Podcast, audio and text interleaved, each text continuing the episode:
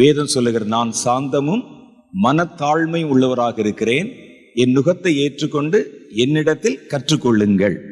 அப்போ கர்த்தர் நமக்கு கற்றுக் கொடுக்கிறதுக்காக, கற்பிக்கிறதுக்காக.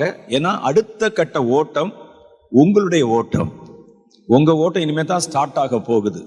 கர்த்தர் உங்களை எதுக்கு தேர்ந்தெடுத்தாரோ, எதற்கு அழைத்திருக்கிறாரோ, அந்த ஓட்டம் இனி ஸ்டார்ட் ஆக போகுது. நாங்கள் ஓடின ஓட்டம் கொஞ்சம் பழைய டைப் ஓட்டம்.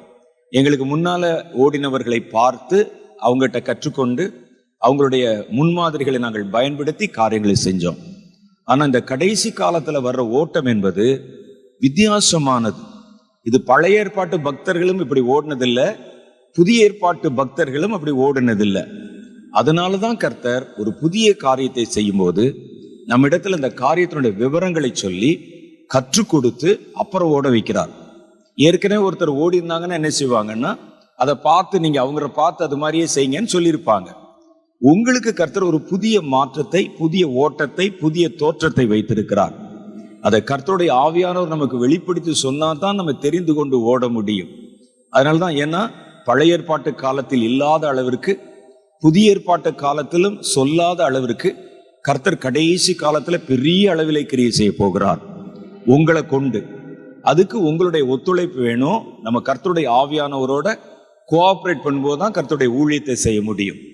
ஆவியானவர் ஒரு பக்கமும் நாம் ஒரு பக்கம் கிரியை செய்தால் அந்த ஊழியத்தில் எந்த கனிகளை நாம் பெற்றுக்கொள்ள முடியாது. என்னுடைய நுகத்தை ஏற்றுக்கொள்ளுங்கள் என்று கர்த்தர் சொன்னார். நுகம்னா என்னன்னு உங்களுக்கு தெரியும். மாடுகளை வந்து ரெண்டு மாட்டை ஒரு ஏரில் கட்டி வச்சுருப்பாங்க. இந்த பக்கம் ஒரு மாடு, அந்த பக்கம் ஒரு மாடு. அந்த ரெண்டு மாட்டையும் ஏரில் கட்டி மேலே ஒரு கட்டை போட்டிருப்பாங்க, கழுத்தில் இருக்கும். அந்த கட்டையோடு சேர்த்து அவைகளை இணைத்திருப்பார்கள். அது இணைச்சிட்டு அப்புறம் அந்த ஏரை உள்ளே ஓட்டும்போது வயலுக்குள்ளே ஒரு உழவு வேலை நடைபெறும். இந்த மேலே போடுற கட்டைக்கு பேர் தான் நுகம். இந்த நுகம் என்றால் ரெண்டு காரியங்களை ஒன்றாக இணைக்கும். அப்போ கர்த்தர் சொல்கிற நுகத்தில் ஒரு முனையில் நீங்கள் இருப்பீங்க, இன்னொரு முனையில் பரிசுத்த ஆவியானவர் இருப்பார். மேலே நமக்கு ஒரு அழைப்பு வைக்கப்பட்டிருக்கும். இந்த நுகத்தை ஏற்றுக்கொண்டு, உங்களுடைய அழைப்பை ஏற்றுக்கொண்டு என்னிடத்துல கற்றுக்கொள்ளுங்க. அப்போ ரெண்டு பேரும் ஒரே மாதிரி இணைந்து போனால்தான் அந்த வேலையை முடிக்க முடியும். நுகத்தில் கட்டப்பட்ட மாடுகளில் ஒன்று ஒரு பக்கமும் இன்னொரு இன்னொரு பக்கம் இழுத்துச்சுன்னா அன்னைக்கு வேலையே நடக்காது. அதனால தான் கர்த்தர் முதலே நமக்கு பிளான் சொல்லி கொடுத்துட்றார். கடைசி காலத்தில் நான் இப்படி இப்படியெல்லாம் கிரியை செய்ய போகிறேன், தேவனுடைய திட்டம் இப்படி இருக்குது, நான் என்னுடைய ஓட்டம் இப்படி இருக்கும். என் கூட சேர்ந்து ஓட போகிற நீங்கள் அந்த ஓட்டத்திற்கு ஏற்ற மாதிரி உங்களை தகுதிப்படுத்தி கொள்ளணும். இல்லாவிட்டால் இந்த கடைசி கால ஊழியத்தை தேவன் பரலோகம் எதிர்பார்க்குற மாதிரி நம்ம செய்ய முடியாது. நம்ம அப்படி எழுந்து நின்று கர்த்தருடைய கைகளிலே நம்மை தாழ்த்தி ஒப்பு கொடுத்து தேவனை கொஞ்ச நேரம் நம்ம துதிச்சு நம்முடைய இருதயத்தெல்லாம் சுத்திகரித்து கொண்டு அப்புறம் கர்த்தருடைய வார்த்தை கேட்டால் தான் அந்த வார்த்தை நமக்கு தெளிவாக புரியும். கர்த்தரை துதிக்கும் போது துதிக்கும் போது நம்முடைய இருதயத்திற்குள் ஒரு பரிசுத்தம் உண்டாகிறது. அதை தான் நான் சொன்னேன். பரலோகத்தில் ஏன் துதித்து கொண்டே இருக்கணும்னா, பரலோகம் பரிசுத்தமான இடம், அது துதித்து கொண்டே இருக்கணும். கர்த்தரை ஒரு இடத்துல நிரந்தரமாக நிற்க வைக்கணும்னு சொன்னீங்கன்னா நீங்கள் அவரை துதிச்சுக்கிட்டே இருக்கணும். வேதம் சொல்லுகிறது, அவர் துதிகளுக்கு நடுவிலே வாசம் பண்ணுகிறவர். இந்த இடத்தையும் கர்த்தர் வந்து ஏற்படுத்தி, நான் இந்த இடத்துக்கு நீங்கள் கூடும்போதெல்லாம் வந்து வந்து போகிற மாதிரி இருக்க மாட்டேன், நீ வந்தாலும் வரலன்னாலும் நான் நிரந்தரமாக இங்கே தங்கியிருப்பேன் என்று வாக்கு கொடுத்துருக்கிறார். அல்லேலூயா. சில இடத்துல பார்த்தீங்கன்னா ஒரு மைதானம் இருக்கும், ஒரு பத்து பேர் நம்ம கூடி வருவோம், நம்ம ஜெபம் பண்ணுவோம், கர்த்தர் வருவார், தொடுவார், ஆசீர்வதிப்பார், நீங்களும் போயிடுவீங்க, அவரும் போயிடுவார். ஆண்டவர் இங்கே என்ன சொல்லியிருக்கிறார்னா, இந்த இடத்தை பற்றி எனக்கு நல்லா தெரியும். கர்த்தர் என்ன சொல்லியிருக்கிறார்னா, நீங்கள் வந்தாலும் வரலனாலும் நான் இந்த இடத்துல என் சிங்காசனத்தை வைத்து நிரந்தரமாய் வீற்றிருப்பேன். அப்போ கர்த்தரை ஒரு இடத்துல நிரந்தரமாக வச்சிருக்கணும்னா நம்ம கூடி வரும்போதெல்லாம் துதிக்கணும். அவரை துதிகளுக்கு நடுவில் தான் அவர் வாசம் பண்ணுவார். துதிக்க துதிக்கத்தான் தேவனுடைய பெரிய கிருபை நம்ம பார்க்க முடியும். ஒரு அஞ்சு நிமிஷம் கர்த்தரை நம்ம துதிக்க போகிறோம். துதித்து அதுக்கு பிறகு நம்மை ஒப்பு கொடுத்து கர்த்தருடைய வார்த்தைக்குள்ளே போக போகிறோம். எப்பவுமே ஒரு ஆரோக்கியமான துதி என்றால் அதில் எந்த எதிர்பார்ப்பும் இருக்கக்கூடாது. சில பேர் நல்லா துதிச்சுட்டு உடனே ஒரு அப்ளிகேஷன் வச்சுருவாங்க. நல்ல ஆண்டவரே ஸ்தோத்திரம், ஸ்தோத்திரம், பெரியவரே, நல்லவரே, வல்லவரேன்னு சொல்லிட்டு என் பிள்ளைக்கு ஒரு நல்ல வேலை கிடைக்கணும் ஆண்டவரேன்னு சொல்லும். அது பேர் துதி இல்லை, முகஸ்துதி. ஒரு ஆளை நல்லா புகழ்ந்துட்டு எனக்கு இது தாங்கன்னு கேட்கறது. நம்ம அப்படி இல்லை, நமக்கு எந்த எதிர்பார்ப்பும் இல்லை, துதிப்பது நம்முடைய கடமை. கர்த்தரை துதிக்கிறோம். கர்த்தரை துதிக்க வேண்டியது எப்படி தேவதூதர்களுடைய கடமையோ மனிதர்களான நம்முடைய கடமை. இதில் எந்த எதிர்பார்ப்பும் இல்லை. நம்முடைய கடமை செய்கிறோம். கண்களை மூடிக்கொள்ளுங்கள், கர்த்தரை நோக்கி பாருங்கள், கர்த்தரை நமக்கு முன்பாக கொண்டு வந்து நிறுத்துங்க. கர்த்தர் இங்குதான் இருக்கிறார். நம்ம கூடினாலும் கூடலனாலும் சிங்காசனத்திலே வீற்றிருக்கிறவராக கர்த்தர் இந்த ஸ்தலத்திலே நான் நிரந்தரமாய் தங்கியிருப்பேன் என்று வாக்கு கொடுத்திருக்கிறார். அந்த தேவனை உணரணும். நம்மை பரிசுத்தமாக்கி கொள்ள ஆக்கிக்கொள்ளத்தான் அவரை உணர முடியும். நம்முடைய உள்ளத்தின் ஆழத்தில் அவருக்கு நன்றிகளையும் துதிகளையும் செலுத்துவோம். கர்த்தர் எத்தனை மகத்துவம் உள்ளவர் என்பதை நினைப்போம். அவர் எத்தனை தூரம் நம் நடுவிலே கிரியை செய்கிறவர் என்பதை யோசித்து பார்ப்போம். அவருடைய வல்லமையை தியானிப்போம். அவர் நமக்கு மேல் வைத்திருக்கிற அவருடைய பட்சாதாபத்தை நம்ம யோசிப்போம். ஜீவனுள்ளோரின் தேசத்திலே நன்மையை காண்போம் என்று விசுவாசித்தாதிருந்தால் நாங்கள் என்றோ கெட்டு போயிருப்போம். கர்த்தர் தம்முடைய ஆவினாலே எங்களை விசுவாசிக்க பண்ணி இரத்தத்தினாலே எங்களை உம்மோடு சேர்த்து கொண்டு புதிய தரிசனம், புதிய வார்த்தைகள், புதிய ஓட்டம், புதிய திட்டம் எல்லாவற்றிலும் எங்களை உம்மோடு கூட இணைத்துக் கொள்ளுகிற தயவுக்காக கோடான கொடி துதிகளை நாங்கள் செலுத்துகிறோம். அப்பா, ஆராதிக்கப்பட தகுந்தவரே, நீர் எங்களை அழைக்கவும் எங்களோட காரியங்களை பேசவும் காரியம் இப்படியா இருக்கிறது என்று கற்றுக் கொடுக்கவும் நாங்கள் எம்மாத்திரம் ஆண்டவரே உம்முடைய கை விரல்களின் கிரிகளாகிய நீங்கள் படைத்த சூரியனையும் சந்திரனையும் நாங்கள் பார்க்கும் பொழுது நீர் மனுஷனை நினைக்கவும் மனுபுத்திரனை விசாரிக்கிறவும் அவன் எம்மாத்திரம் என்கிறோம் ஆண்டவரே. நீர் எங்களை நினைத்தீர், எங்களை அழைத்தீர், பேசுவதாக வாக்கு கொடுத்தீர், பயன்படுத்துவதாக எங்களுக்கு வாக்கு கொடுத்திருக்கிறீர். நீர் காட்டுகிற பாதையிலே ஓடவும் காட்டுகிறதை விளங்கி கொள்ளவும் கர்த்தரிடத்திலே கற்றுக்கொள்ளவும் எங்கள் ஓட்டத்தை நிறைவாக முடிக்கவும் கர்த்தர் எங்களுக்கு அனுகிரகம் தாரும். இப்பொழுதும் எங்களோட பேசும், எங்கள் இருதயத்தை திறந்தரலும். இயேசுவின் கரத்திலே எங்களை தாழ்த்து வெறுமையாக்கி ஒப்பு கொடுக்கிறோம். இயேசுவின் நாமத்திலே எங்கள் ஜெபங்களை ஏற்றுக்கொள்ளும் எங்கள் பிதாவே, ஆம். அப்படி உட்காருங்க. எப்பொழுதுமே தேவனை மனம் விட்டு துதிக்கணும். எதிர்பாராம எந்த எதிர்பார்ப்பும் இல்லாம துதிக்கணும். துதிக்கும் போது இந்த துதி எப்படி போதும் அப்படியே போயிடணும். ஒருவேளை அந்நிய பாஷையில கர்த்தர் துதிக்க வைத்தால் அந்நிய பாஷையில துதிக்கணும். விடாப்படியா நம்ம வந்து தனா நம்பர் பாட்டை பாடித்தான் துதிக்கணும்லாம் யோசிக்கக்கூடாது. ஆவியானவர் என்ன விரும்புகிறாரோ அதே மாதிரி துதிக்கணும். அவருடைய மகத்துவத்தை சொல்லி துதிக்கணும். எதெல்லாம் நம்முடைய நினைவுக்கு வருதோ அதை சொல்லி நம்ம துதிக்கணும். கர்த்தரை நம்ம துதிக்க துதிக்க ஒரு புதிய பலம், ஒரு பூர்ணமான கிருபை நம்முடைய இருதயத்திலே தங்கும். எழுப்புதல்ல ரெண்டு விதமான காரியம் இருக்கிறது. ஒன்று விதைகள். இந்த விதைகளை வச்சுதான் கர்த்தர் விளைச்சலை உண்டு பண்ணுவார். அப்போ முதல்ல என்ன செய்யணும்? விதைகளுக்கு ஒரு எழுப்புதல் இருக்கிறது. யார் யாரெல்லாம் விதைக்க போகிறோம், யார் யாரெல்லாம் விளைச்சலை தந்த உடனே அவர்களை மறைந்து போக பண்ண போகிறோம் அப்படின்னு அவருடைய மனதிலே ஒரு தீர்மானம் இருக்கிறது. அப்போ முதல்ல இந்த விதைகளை கண்டுபிடிக்கணும், அந்த விதைகளை எழுப்பணும், விதைகளுக்கான ஒரு எழுப்புதலை கொண்டு வரணும்.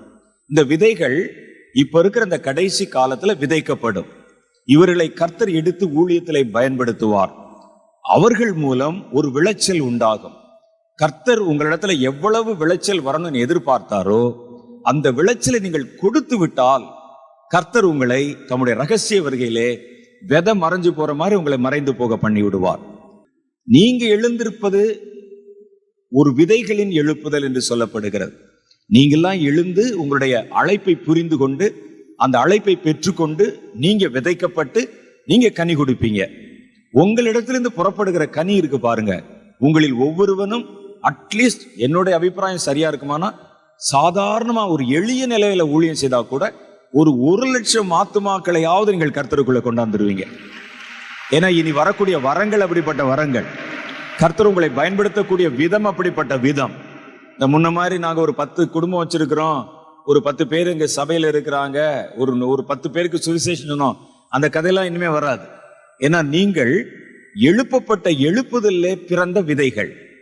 இந்த விதைகளை கொண்டு கர்த்தர் கிரியை செய்யும் போது அந்த விளைச்சல் முப்பதும் அறுபதுமாய் மாத்திரமல்ல நூற்றுக்கு நூறு கனி கொடுக்கும். அதை வச்சு கர்த்தர் சொன்னதெல்லாம் ஆராய்ஞ்சு பார்க்கும்போது என் மனசுல எனக்கு தோணுனது, யாருமே சாதாரணமானவங்க இல்லை. ஒரு ஒவ்வொரு மனிதனுக்கு பின்னாலையும் அந்த கடைசி காலத்தில் நீங்கள் கிரியை செய்யும் போது பாருங்க, ஒரு லட்சம் பேரையாவது நீங்கள் சந்திச்சிருவீங்க, ஒரு லட்சம் பேரையாவது கர்த்தருடைய மந்தையில இணைச்சிருவீங்க. ஏன்னா அந்த வரங்கள், இந்த வரங்களை பயன்படுத்துவதற்கு நீங்கள் எல்லாம் கஷ்டப்பட வேண்டியதில்லை. ஒன்று சில காலங்களுக்கு முன்னாலாம் பார்த்தீங்கன்னா பேய் விரட்டுறோம்னு சொல்லி ஒரு பெரிய பெர்ஃபார்மன்ஸே பண்ணிடுவாங்க.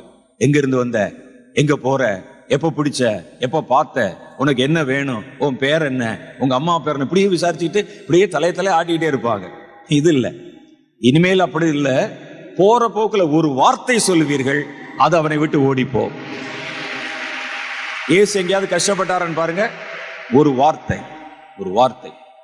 காற்றும் கடலும் இறைகிறது, நாம இருந்தால் என்ன செய்வோம், புயல் அடிச்சுக்கிட்டே இருக்குது, இது எப்படி நிறுத்துறது, வாங்க எல்லாம் சேர்ந்து ஃபாஸ்டிங் பண்ணி ஒரு ஆல் நைட் ப்ரேயர் பண்ணி கர்த்தாவே இதை நிறுத்தும் நிறுத்தும் கெஞ்சுவோம் சொல்லுவோம், அல்லது ஜெபம் பண்ணுவோம்.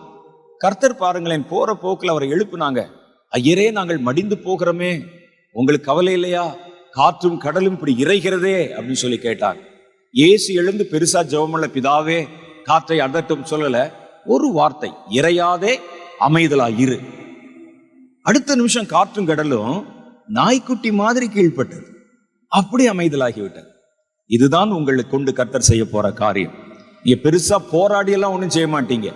அங்க வந்து நின்று ஒரு அற்புதம் நடக்கணும், ஒரு வார்த்தை, ஒரு கட்டளை, ஒரு அபிஷேகம், ஒரு வல்லமை, மலையவே புரட்டி போட்டுருவீங்க.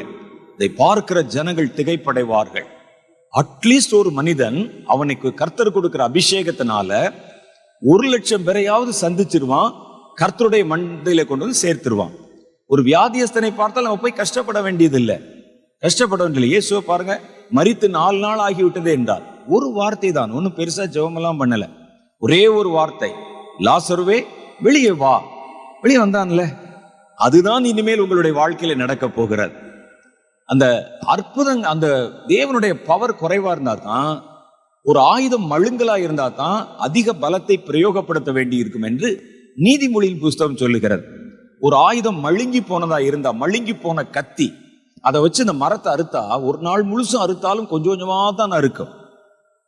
மழுங்கி போன கத்தியை சில நேரத்துல சலூன்ல போட்டு ஷேவ் பண்ணான்னா ரத்தம் வந்துடும். அப்படியே மழுங்கி போன கத்தி, கத்தி ஷார்ப்பா இருந்ததுன்னா வச்ச உடனே வெட்டிடும்.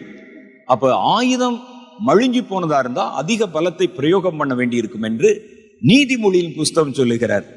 நீங்கள் மழுங்கி போனவர்கள் அல்ல, கர்த்தரிலே கூர்மையாக்கப்பட்டவர்கள். பிளேட விட நீங்கள் சொன்னால் நடக்கும், நீங்கள் பேசினால் அதை கர்த்தர் கேட்பார், கர்த்தர் அற்புதங்களை செய்வார், உங்க மூலம் ஒரு பெரிய விளைச்சல் உண்டாகும். அப்ப இந்த விதைகள் நீங்க பிறப்பிக்கிறது, என்ன பிறப்பிப்பீங்கன்னா, வேதத்துல ஆதியாம புஸ்தகத்துல ஒரு வார்த்தை சொல்லுது, கர்த்தர் அதனதன் ஜாதியின்படியே அதனதனுடைய தன்மையின்படியே விதைகளை ஏற்படுத்தினார். விருட்சத்திற்கு ஒரு விதை இருக்குது, பழத்துக்கு ஒரு விதை இருக்குது. மாங்கொட்டையை போட்டோம்னா மாம்பழம் தான் வரும், இல்ல அன்னாசி பழம் வருமா சொல்லுங்க, சொல்ல புரியுதா உங்களுக்கு? ஜாதின்னு சொன்னோன்னே நீங்க அங்க போயிடக்கூடாது, இந்த ஜாதியை சொல்லலாம்.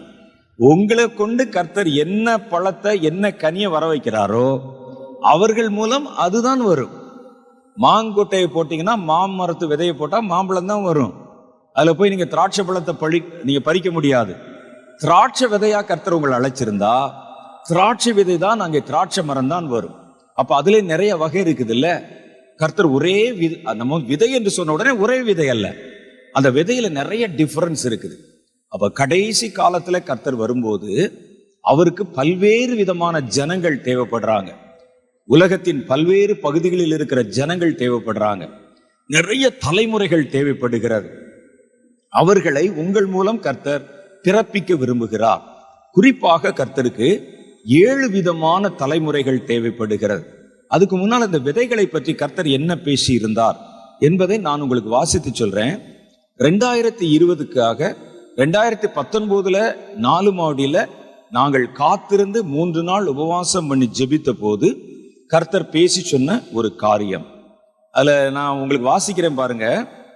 அதை நீங்க கொஞ்சம் நன்றாக விளங்கி கொள்ளணும். தேசங்களை முழுமையான இருள் பற்றி கொள்ளும் முன்பாக அப்படின்னா, இப்பதான் இருள் ஆரம்பிக்குது. ரெண்டாயிரத்தி பத்தொன்பதுல இன்னும் வரல, ரெண்டாயிரத்தி இருபதுல தான் கொரோனா மாஸ்க் எல்லாம் போட்டோம். தேசத்தின் முழுமையான இருள் பற்றி கொள்ளும் முன்பாக நீங்கள் கிரியை செய்யும்படி நான் கதவுகளையும் வாசல்களையும் திறந்து வைப்பேன். அது உங்களுக்குரியது, அது விதைகளுக்கான எழுப்புதல் காலம். விளைச்சல்களுக்கான எழுப்புதல் காலம் வரும் முன்பாக விதைகளுக்கான எழுப்புதல் காலம் வர வேண்டும். இந்த எழுப்புதலில் எழும்பும் விதைகள் விதைக்கப்படும். அப்போது களஞ்சியங்கள் நிரம்பத்தக்கதாக அது தன் விளைச்சலை கொடுக்கும். கர்த்தர் யாரை பத்தி பேசுறாரு? யாரை பத்தி? உங்களை பத்தி பேசுறாரு. இந்த விதைகளை நான் எடுத்து விதைக்கும் போது அது என் களஞ்சியங்களை நிரப்பத்தக்கதாக அது அதிக விளைச்சலை கொடுக்கும். ஆகவே இப்போதே விதைக்கப்பட வேண்டிய விதைகளை கூட்டி சேர்க்கவும் அப்படி சேர்த்தவைகளை விதைப்பதற்காக ஆயத்தப்படுத்தும் தக்கதாக கிரியை செய்யுங்கள். இது யாருக்கு சொல்லியிருக்கிறாங்க? இந்த ஊழியத்துக்கு அண்ணனுக்கு சொல்லியிருக்கிறாங்க. இந்த விதைகள் எல்லாம் கூட்டி சேருங்க, அவர்களுக்கு அவர்கள் விதைக்கப்படுவதற்கு அவர்களை ஆயத்தப்படுத்துங்கள். அதுக்காக தான் இந்த கேம்ப். நீங்கள் ஒன்றை தேடினால், ஒரு விதையை தேடன்னு தேடினா நான் ஏழை கொண்டு வருவேன். அப்போ ஒன்று நாங்கள் தேடினது ஏ, மிச்சம் ஆறு கர்த்தர் கொண்டு வந்தது. நாங்கள் கிரியை செஞ்சால் நான் நீ ஒரு மடங்கு கிரியை செஞ்சால் நான் ஏழு மடங்கு கிரியை செய்வேன். இந்த ஜனங்களை கூட்டி சேர்ப்பதற்காக நீங்கள் ஒரு வேலையை செய்தால் நான் ஏழு பேரை கொண்டு வந்து சேர்ப்பேன். நீ நாளை சேர்த்தால் நான் நாற்பதை கொண்டு வந்து சேர்ப்பேன். நீ ஏழை சேர்த்தால் நான் எழுபதை கொண்டு வருவேன். ஆயினும் நீ ஒன்றையும் நாளையும் ஏழையும் சேர்க்கும்படி கிரியை செய்தால்தான் நானும் கிரியை செய்வேன். நீ பேசாமல் இருந்தால் நானும் பேசாமல் இருந்து விடுவேன். அப்ப அந்த விதைகளை கொண்டு வர்றதுக்கு நீங்க வேலை செஞ்சா, நீ வேலை செய்ய ஆரம்பிக்கும் போது நான் உன்னோடு சேர்ந்து ஏழு மடங்கு வேலையை நான் செய்வேன், நாற்பது மடங்கு பத்து மடங்கு வேலையை நான் செய்வேன், எழுபது மடங்கு வேலையை நான் செய்வேன் என்று கர்த்தர் சொன்னார். அப்போ நாங்கள் எங்களுக்கு முடிஞ்ச அளவுக்கு கட்டடத்தை கட்டினாங்க, அழைப்பு கொடுத்தாங்க. நாங்கள் ஒன்றை தேடினோம், கர்த்தர் எழுபதை கொண்டு வந்திருக்கிறார். நாங்கள் மூணை தேடினோம், கர்த்தர் மூவாயிரத்தை கொண்டு வந்திருக்கிறார். அப்போ இதெல்லாம் நீங்கள் கர்த்தரால் கொண்டு வரப்பட்டவர்கள், கர்த்தரால் பலப்படுத்தது. அப்போ கர்த்தருடைய வேதம் அப்படி சொல்லுகிறது. மறுபடி நான் உங்களுக்கு சொல்லுகிறேன், இது விளைச்சலுக்கான எழுப்புதல் அல்ல, விதைகளுக்கான எழுப்புதல். விதையத்தான் நான் இந்த இடத்துல எழுப்ப போறேன். இந்த விதைகள் ஒவ்வொன்றும் நூறும் ஆயிரமாக கனிகளை தரும் என்று கர்த்தர் சொல்லுகிறார். அதுல இன்னொன்னு என்ன சொல்றாருன்னா, விருட்சங்களுக்கான விதைகளும். விதைன்னு சொன்னா மேல் மேலோட்டமா எல்லாமே விதை தான். ஆனா இந்த விதை கூட்டத்துல பல்வேறு விதமான விதைகள் இருக்கிறது. அதுல விருட்சங்களுக்கான விதை. இந்த விதையை விதைச்சா மரம் தான் வளரும், மரங்கள் வந்து அதுல கனி வரும். விருட்சங்களுக்கான விதைகளும் செடிகளுக்கான விதைகளும் அப்புறம் பற்றி படரும் கொடிகளுக்கான விதைகளும், இந்த நெல் மாதிரி இந்த பயிர்கள் வருது பாருங்க, பயிர்களுக்கான விதைகளும் தேசத்தில் உண்டு. அவைகளை நான் சேகரம் பண்ணுவேன். நீங்க எல்லாம் பார்த்தீங்கன்னா மேலோட்டமா உங்களுக்கு பேர் விதை. ஆனால் ஒருவர் மரத்தை பிறப்பிப்பார், ஒருவர் செடியை பிறப்பிப்பார், ஒருவர் இந்த பயிர்களை பிறப்பிப்பார், ஒருவர் கொடிகளை பிறப்பிப்பார். அப்ப நமக்குள்ள வித்தியாசம் இருக்குதா? மரத்தை பிறப்பிக்கிற விதை, செடியை பிறப்பிக்கிற விதை, அப்புறம் பயிர்களை பிறப்பிக்கிற விதை, கொடிகளை பிறப்பிக்கிற விதை, இவைகள் எல்லாம் கர்த்தர் கொண்டு வந்து இங்கே உட்கார வச்சிருக்கிறார். விதையை பார்த்தா நமக்கு வித்தியாசம் தெரியாது, எல்லாம் ஒன்று மாதிரி தான் இருக்கும். விதைக்குள்ள என்ன இருக்கிறது என்பது விதைக்கும் போது தான் நமக்கு வெளியே தெரியும். ஒரு ஆலமரத்தை அந்த விதைக்குள்ளே பார்க்க முடியுமா? ஒரு விதையை வச்சு பார்த்தா உள்ள இருக்கிற மரம் தெரியுமா? தெரியாது. அது விதைக்கப்படும் போதுதான் அது தன்னுடைய கனிகளை கொடுக்கும். கர்த்தர் சொல்றார், நீ அவர்களை அழைத்தால் அவைகள் உனக்கு செவி கொடுக்கும், நீ உரமூட்டினால் அவைகள் பலமடையும். அதனாலதான் கர்த்தர் உங்களை இங்கே வர சொல்லி இருக்கிறார். நீ பேசினாதான் விளையத்தக்கதான வீரியம் அவைகளுக்கு உண்டாகி இருக்கும். இந்த அழைப்பும் தரிசனமும் உனக்குரியது. அப்ப கர்த்தர் இந்த காரியத்தை சொல்லி அந்த விதைகளை கூட்டி சேர்க்கும்படி கர்த்தர் சொல்லுகிறார். கூட்டி சேர்த்த விதைகள் விதைக்கப்படவும் விளைச்சலை தரவும் அவர்களை ஆயத்தம் செய்யுங்கள். இவைகளை நீங்கள் செய்ய துவங்குகையில் நீங்கள் அறியாத இடங்களில் உண்டாயிருக்கிறதும் அந்நிய தேசங்களில் விதைக்கும்படி உண்டாயிருக்கிறதுமான விதைகளை நான் உங்களிடத்திலே கொண்டு வருவேன். நீங்கள் அவைகளை பொதிந்து வைத்து அவைகளுக்கு பலமூட்டி அவைகள் விதைக்கப்படும் போது அதிக கனிகளை கொடுக்கும்படி அவைகளை ஆயத்தம் செய்யுங்கள். நீங்கள் அவைகளை பொதிந்து வைத்து, பொதிந்துனா ஒரு இதில் அப்படியே பேக் பண்ணி அப்படி வச்சு, அவைகளை பலமூட்டி அவைகள் விதைக்கப்படும் போது அதிக கனிகளை கொடுக்கும்படி அவைகளை ஆயத்தம் செய்யுங்கள் என்று கர்த்தர் சொல்லியிருக்கிறார். நீங்கள் ஆயத்தம் செய்யும்படி, நீங்க யார் யார் ஆயத்தம் செய்யும்படினா, மண்ணுக்கு மேலே விளைகிறதும் மண்ணுக்கு கீழே விளைகிறதும் ஓங்கி வளர்கிறதும் கொடியாய் பற்றி படர்கிறதும் செடியாய் செழித்து வளர்கிறதும் கன்றுகளை ஈனுகிறதும் ஒரு முறை கனிதருகிறதும் பலமுறை கனிதருகிறதும் கிளைகளில் கனிதருகிறதும் வேர்களில் கனிதருகிறதும் தன் இலைகளையே புசிக்க தருகிறதுமான தாவரங்களின் விதைகளை நான் உங்களிடத்தில் கொண்டு வருவேன். அப்ப விதைனா ஒன்றும் இல்லை ராஜா, இதுல நிறைய டைப் இருக்குது. ஒரு விதை மண்ணுக்கு மேலே விளையும், ஒரு விதை ரொம்ப அண்டர் கிரவுண்ட்ல ரகசியமா இன்னர் உள்ளுக்குள்ள விளைச்சலை கொடுக்கும். மூணாவது பார்த்தீங்கன்னா ஓங்கி வளரும் அந்த ஊழியம். இன்னொன்று கொடி போல பற்றி படரும், செடியாய் செழித்து வளரும். சில மரங்கள் பார்த்தீங்கன்னா கன்றிலிருந்து கன்று வரும். ஒரு வாழை மரத்துல விதையை விட ஒரு கன்றிலிருந்து இன்னொரு கன்று வரும், கன்றுகளை ஈனும். சில மரங்கள் ஒரு தரம் தான் கனி கொடுக்கும். இந்த வாழை மரம் ஒரு தரம் தான் பழம் கொடுக்கும், ரெண்டாவது தடவை அந்த மரத்தை வெட்டிடணும், அவ்வளவுதான். அது மாதிரி ஒரு முறை கனி தருகிறதும் பல முறை கனி தருகிறதும் கிளைகளில் கனி தருகிறதும். சில மரங்கள்ல கிளையில கனி இருக்கும், வேர்களில் கனி தருகிறதும். பலாப்பழத்துல எல்லாம் பார்த்தீங்கன்னா வேர் பலான்னு இருக்கும், வேர்ல கனி தருகிறதும். தன் இலைகளையே புசிக்க கொடுக்கறது, கீரை மாதிரி இலைகளை புசி கொடுக்கிறதும் போன்ற தாவரங்களின் விதைகளை நான் உன்னிடத்தில் ஆயத்தம் செய்யும்படி கொண்டு வருவேன். அவைகள் ஒவ்வொன்றுக்கும் ஒவ்வொரு விதமான ஆயத்தம் உண்டு. ஒன்று மண்ணிலே பொதியப்படணும், ஒன்று உரத்திலே பொதியப்படணும், ஒன்று தண்ணீரிலே நினைக்கப்படணும், ஒன்று நசுக்கி தீட்டுப்ப தீட்டப்பட வேண்டும். இவைகளை வகை பிரிக்கவும் அவற்றின் வகையின்படியே அவைகளை ஆயத்தப்படுத்தவும் நான் உங்களுக்கு போதிப்பேன் என்று கர்த்தர் சொல்லுகிறார். விதைகள் என்று பொது பெயரில் அழைக்கப்பட்டாலும் ஒவ்வொருவருக்கும் தனித்தனி தன்மை இருக்கிறது. அப்ப அது நமக்கு தெரியுமா தெரியவேணாமா?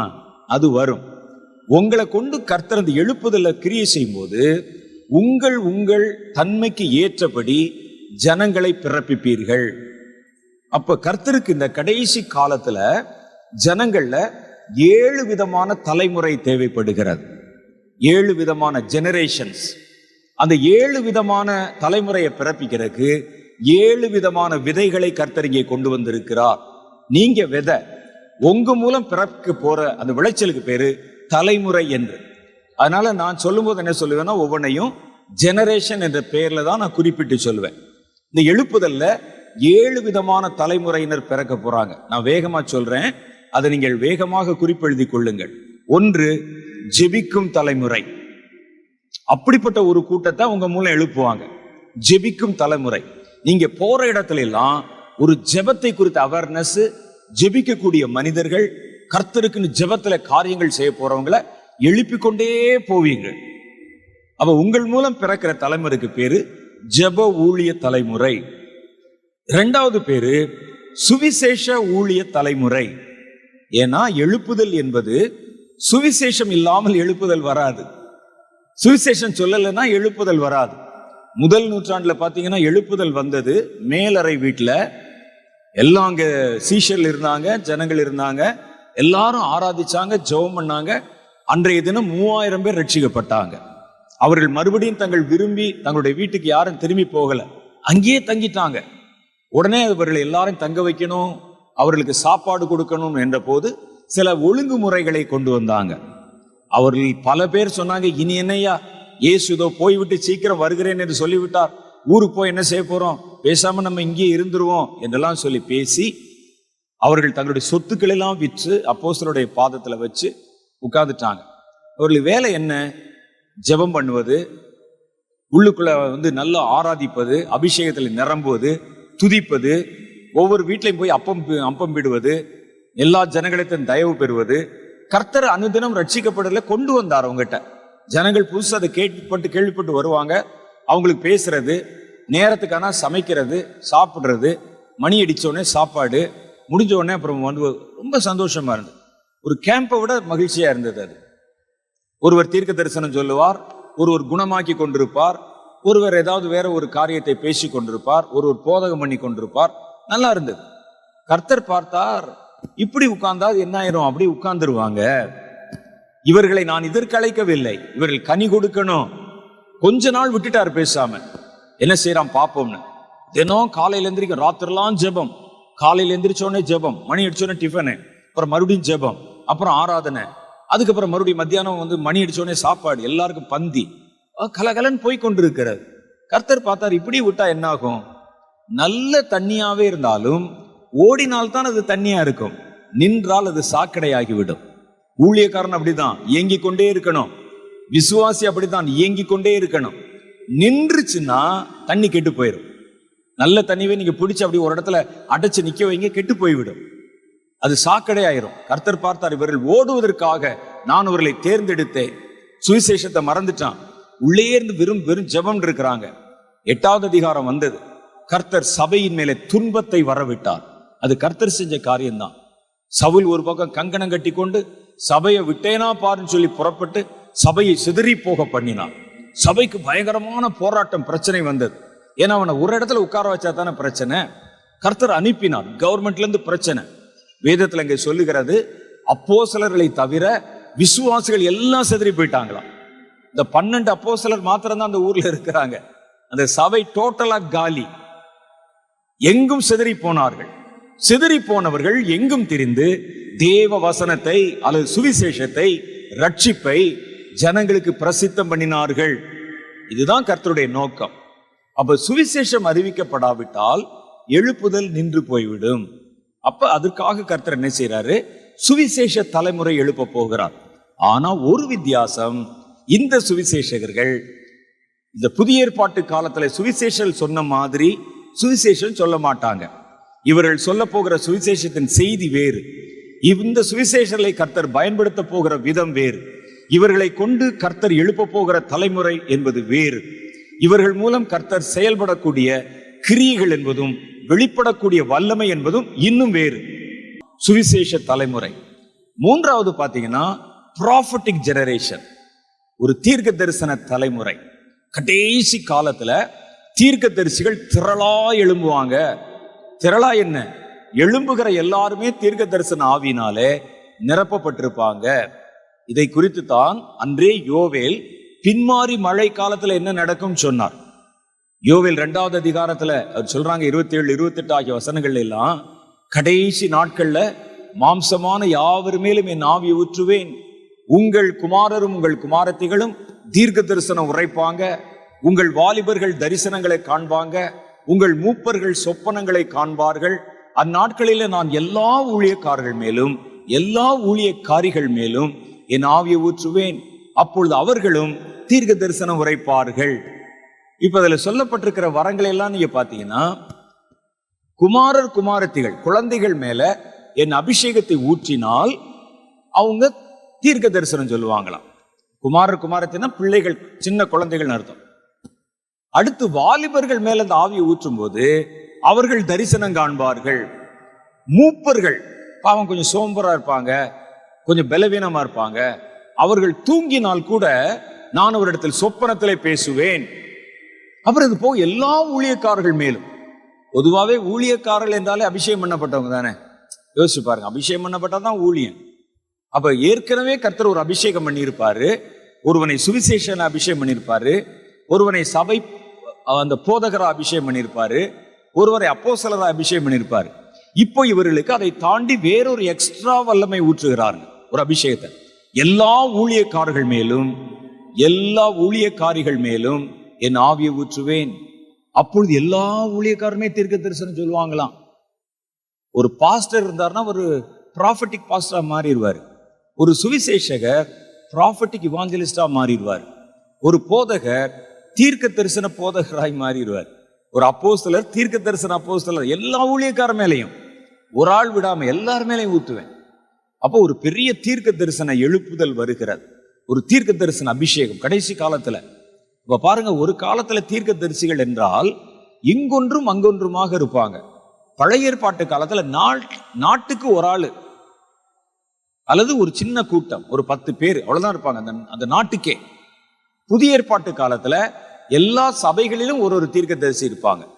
சபைகளிலே ஒரு தீர்க்க தரிசன ஊழியத்தை எழுப்பினார். ஆனா இப்போ மாம்சமான யாவர் மேலும் அபிஷேகம் ஊற்றப்படுகிற எல்லாரையும் கர்த்தர் தீர்க்க தரிசன ஆவியினாலே நிரப்புவேன் அப்படின்னு சொல்றார். அப்ப அது எதுக்கு? அந்த தீர்க்க தரிசன தலைமுறையினர் கடைசி காலத்தில் செய்வதற்கு ஒரு ஊழியம் இருக்கிறது. அது என்ன என்பதை பற்றி நம்ம பார்க்க போறோம். அடுத்து நாலாவது எழும்ப போகிற தலைமுறை என்னன்னா பலவான்களின் தலைமுறை. இவங்க என்ன செய்வாங்கன்னா கர்த்தருக்கு பலத்த காரியங்களை செய்வாங்க. பலத்த காரியங்கள். குணமாக்குவது வேறு, பலத்த காரியங்கள் செய்வது வேறு. இந்த எலியா பார்த்தீங்கன்னா பலத்த காரியங்கள். வானத்துக்கு கட்டளை கொடுத்த போது வானத்திலிருந்து நெருப்பு இறங்கிற்று. மழையை கட்டவும் நிறுத்தவும் அதிகாரம் இருந்தது. அலங்கங்களை இடிக்க முடிந்தது அவர்களால. கையில தொடவே இல்லை, பாருங்க, கையில தொடவே இல்லை. கர்த்தர் பலத்த காரியத்தை செய்தார். எரிகோவின் அலங்கத்தை இடிக்கல, தொடல, கருவிகளை பயன்படுத்தல, மனிதர்களை பயன்படுத்தல. யார் வந்து செங்கல் செங்கலா வந்து முட்டி முட்டி மோதி அதை உடைப்போம்னு நம்ம அங்க சொல்லலை. ஆனா பலத்த காரியத்தை செஞ்சாங்க. அவர்கள் தேவனை துதித்தார்கள். அந்த அலங்கம் இடிந்து விழுந்தது. அலங்கம் சொன்னோன்னே நீங்க இங்க இருக்கிற சுவர் மாதிரி நினைக்கூடாது. இந்த சுவருடைய அகலத்தை பார்த்தீங்கன்னா ஒரு அடிக்குள்ளதான் இருக்கும். சில இடத்துல முக்கால் அடி சுவர் கட்டுவாங்க, ஒரு ஒன்றரை அடி சுவர் கட்டுவாங்க. எரிகோவின் சுவர்ல, எரிகோ பட்டணின் சுவர்ல ராகாப் என்பவருடைய வீடு இருந்ததாம். ஒரு சுவத்து மேல வீடு கட்டணும்னா அந்த சுவர் எவ்வளவு அகலம் இருக்கணும் யோசிச்சு பாருங்க. ராகாப் என்ற வேசியனுடைய வீடு எங்க இருந்தது? எரிகோவின் அலங்கத்தின் மேல் இருந்தது. சுவத்து மேல, காம்பவுண்ட் சுவத்து மேல இருந்ததான். அப்ப அந்த காம்பவுண்ட் சுவர் எவ்வளவு அகலம் இருக்கும் பாருங்களேன். அது அந்த நாட்களில் ரொம்ப பிரபலமாய் பேசப்பட்டது. அதை யாரும் தொட முடியாது. எரிகோவில் இருக்கிறவங்களுக்கு பூரண பாதுகாப்பு, யாரும் இதை டச் பண்ண முடியாது. எவ்வளவு அகலமான சுவர் கட்டி இருக்கும் பாத்தீங்களா என்று சொல்லி அதை அவர்கள் பெருமையாய் நினைத்து கொண்டிருந்தாங்க. அதை கர்த்தர் தம்முடைய பிள்ளைகளை கொண்டு தொடாமலே விழ வைத்து விட்டார். இதுதான் பலவான்களின் அபிஷேகம். சிங்கங்களின் வாயை கட்டுவாங்க, சீறி வரும் பாம்புகளை நசுக்குவாங்க, அலங்கங்களை உடைப்பாங்க, வானத்துக்கு கட்டளை கொடுப்பாங்க, வானத்திலிருந்து மழை பெய்யவும் பெய்யாதிருக்கவும் அதிகாரம் பண்ணுவாங்க. இப்படிப்பட்ட பலத்த கிரிகளை செய்கிற ஒரு தலைமுறை கர்த்தர் எழுப்ப போகிறார். இவர்கள் நீங்கள் வேதத்தில் வாசித்ததும் கேட்டதுமான பலத்த காரியங்களை செய்த எல்லாரை விட பல மடங்கு வல்லமையான காரியங்களை தேசத்துக்கு வெளிப்படுத்துவாங்க. ஏன்னா சாத்தான் ஒரு பக்கம் தன்னுடைய அதிகாரத்தை வைத்து பலத்த காரியங்களை செய்யும் போது இவர்கள் பலத்தினால் பலத்தை விழுங்குவார்கள். அப்படிப்பட்ட ஒரு தலைமுறை உங்கள் மூலம் பிறக்க போகிறது. அஞ்சாவது யாருன்னா ஆறுதல் செய்வோர் தலைமுறை. ஆறுதலின் ஆவி, அந்த அந்திகிறிஸ்துவனுடைய ஆவியில, அந்த அந்திகிறிஸ்துவனுடைய ஆட்சியில எங்க பார்த்தாலும் ஜனங்கள் பாதிக்கப்பட்டு வாழ்வாதாரத்தை தொலைத்து குடும்பம் எல்லாம் செதறி போய் அவர்கள் எல்லாம் ஒரு மாதிரி மனத்துல வேதனைப்பட்டு கொண்டிருக்கிற காலம் வரும். ஏன்னா வேதம் சொல்லுது அந்திகிறிஸ்துவின் ஆட்சி எப்படி இருக்குமா, உலக தோற்றம் முதல் இதுவரை உண்டாயிராத பயங்கரம் அந்த நாள்ல உண்டாயிருக்கும். உலக தோற்றத்திலிருந்து எவ்வளவு பயங்கரம் நடந்திருக்கும் யோசிச்சு பாருங்களேன். எவ்வளவு பயங்கரம் நடந்திருக்கும். உலகம் ஆரம்பிச்சதுல இருந்து எத்தனை பயங்கரம் நடந்திருக்கும். அந்த தீமைகளை விட அதிகமா இருக்கும். உலகத்தில் தீமை இல்லாத ஏதாவது ஒரு நாள் இருக்குதா பாருங்க. ஏதாவது உங்களுக்கு யோசிக்கதா தெரியுதா? இத்தனாம் தேதி டிசம்பர் மாசம் பதினோராம் தேதி அந்த நாள் முழுவதும் எந்த தீமையுமே நடக்கல, அப்படி ஏதாவது இருக்குதா? ஞாபகம் வருதா உங்களுக்கு? ஒரே ஒரு நாள். சாத்தான் ஒரு நாள் கூட லீவ் போட மாட்டேங்கிறானே. நம்ம ஒரு நாலு நாள் போனோம்னா கொஞ்சம் லீவ் கேட்கும், ஒரு ரெண்டு மணி நேரம் செய்தி சொன்னோம்னா நமக்கு ஒரு ரெஸ்ட் கேட்கும். சாத்தான் இருபத்தி நாலு மணி நேரம் தீமை. அந்த தீமைகள் எல்லாவற்றை விட உலக சரித்திரத்தில் நீங்க பாத்தீங்கன்னா பல தீமையாளர்கள் எழுமினாங்க. நெபுகாத்நேச்சார் ஒரு பக்கம், எல்லாம் பாத்தீங்கன்னா சர்வாதிகாரிகள் ஜனங்களை, அப்புறம் அந்த பார்வோன் ராஜாக்கள் ஒரு பக்கம், அதுக்கு பிறகு அந்தியோகு எபிபானஸ் என்கிற ஒரு கொடுங்கோல் மன்னன் ஒரு பக்கம், இதெல்லாம் வந்து பலமான ஆட்கள். அப்புறம் நம்ம சமகாலத்துல ஹிட்லர் ஒரு பக்கம், முசோலினி ஒரு பக்கம். இவங்களுடைய காலத்திலெல்லாம் தேசங்கள் அல்லோல கல்லோலப்பட்டது. ஜனங்கள் தங்களுடைய வாழ்வாதாரத்தை இழந்து போனாங்க, எல்லாம் நம்பிக்கையற்று போனாங்க. ஆனா ஆண்டவர் சொல்றார் இதெல்லாம் ஒண்ணுமே இல்லை. ஒரு ஹிட்லர் காலத்துல என்ன செய்வாங்க, லட்சக்கணக்கான யூதர்களை பிடித்து ஒரு நூறு பேரை ஏற்றக்கூடிய வாகனத்துல ஆயிரம் பேரை ஏற்றுவாங்க. எப்படி இருக்கும் பாருங்க, ஆயிரம் பேரை. ஒரு ஆம்புலன்ஸ் மாதிரி இருக்கும் அந்த வண்டி வந்து நிற்கும். நீங்க அதை ப அதை படிச்சு பார்க்கலாம். சில பிலிம்ஸ் கூட இருக்குது, அது நீங்க பாத்தீங்கன்னா ஹிட்லர் காலத்துல எப்படி கொடுமை பண்ணினார்கள் என்று. நூறு பேர் ஏத்துற இடத்துல திணிப்பாங்க, அப்படி ஓடு ஓடுன்னு சொல்லி மிதிச்சு ஆயிரம் பேர் அந்த வண்டியில ஏத்தி அப்படி உள்ள போகும்போதே பல பேர் மூச்சு திணறி செத்துருவாங்க. அந்த வண்டியை நிறுத்தி சின்ன ஒரு சின்ன சின்ன வீடுகள் மாதிரி இப்படி கட்டியிருப்பாங்க, அதுல காத்து வெளியே போகாது. அதுக்குள்ள அவங்களை அடைச்சு அதுல ஒரு ஹோல் இருக்கும், அந்த ஹோல்ல கொடுத்து விஷ வாயு உள்ளே செலுத்துவாங்க. பல நாட்கள் அவர்களை பற்றினி போடுவாங்க. எலும்பு தான் வெளியே தெரியும் யூதர்களுக்கு. கடைசியில் அந்த யூதர்களை கொண்டு வந்து ஒரு பெரிய மைதானத்தில் நிற்க வச்சு குழி, சவக்குழி தோண்ட வச்சு அவங்களே தோண்டணும். தோண்டின உடனே அவர்களை சுட்டு உள்ளே தள்ளி மண்ணை போட்டு மூடிடுவாங்க. அவன் அவனோட இதெல்லாம் எவ்வளோ கொடுமை பாருங்க. குழந்தைகளை சுவத்தில் மோதி அடிச்சாங்கன்னு பைபிளில் சொல்லுது. ம் இதெல்லாம் எவ்வளோ பெரிய பயங்கரம். ஆண்டவர் சொல்றாரு இதெல்லாம் ஒன்றுமே இல்லை. இனி ஒரு காலம் வரப்போகிறது, கடைசி காலம். உலக தோற்றம் முதற்கொண்டு இதுவரை உண்டாயிராத பயங்கரங்கள், தீமைகள் அந்த நாளில் உண்டாகும். இது சும்மா அந்த வசனத்தை கடந்து போனால் அதனுடைய பயங்கரம் தெரியாது. நின்று யோசிச்சு பார்த்தீங்கன்னா தான் அந்த காலம் எவ்வளோ பயங்கரமாக இருக்கும் என்று தெரியும். குடும்பங்களெல்லாம் பிரிச்சுருவாங்க. ஒரு குறிப்பிட்ட காலம் வரைக்கும் நான் பிள்ளைகள் உங்களோட இருக்க முடியும், நம்பர் போட்டு வேறு இடத்துக்கு கொண்டு போயிடுவான். அவங்க யார் எங்கே இருக்கிறாங்க தெரியாது. ஒரு குறிப்பிட்ட காலத்துக்கு மேலே கணவன் மனைவி ஒன்றாக சேர்ந்திருக்க முடியாது. ஒரு குழந்தைகள் பிறந்துருச்சு, குழந்தைகள் கொஞ்சம் பால் குடி மறந்துட்டாங்க, குடும்பத்தை பிரிச்சுருவான். நீ இங்கே போ, உன்னை வந்து இந்த நாட்டுக்கு அனுப்பிட்டேன், உன் பிள்ளை வந்து அங்கே போகிறான், அடிமையா அந்த இடத்துல வேலை எல்லாம் கொண்டு போயிடுவாங்க. தகப்பன் யாரும் தெரியாது, தாய் யாரும் தெரியாது, மனைவி எங்கே இருக்கிறான்னு தெரியாது, கணவன் எங்கே இருக்கிறான்னு தெரியாது. ஒரு எந்திரத்தனமான வாழ்க்கை. இப்படிப்பட்ட கால சூழ்நிலையில் மனிதர்கள் ஒருவேளை சாப்பாடு வாங்குறது கூட அந்த கையில் அடையாளம் போட்டால் தான் வாங்க முடியும். உலக தோற்றம் முதல் இதுவரை உண்டாயிராத பயங்கரங்கள் அந்த நாளில் உண்டாகும்.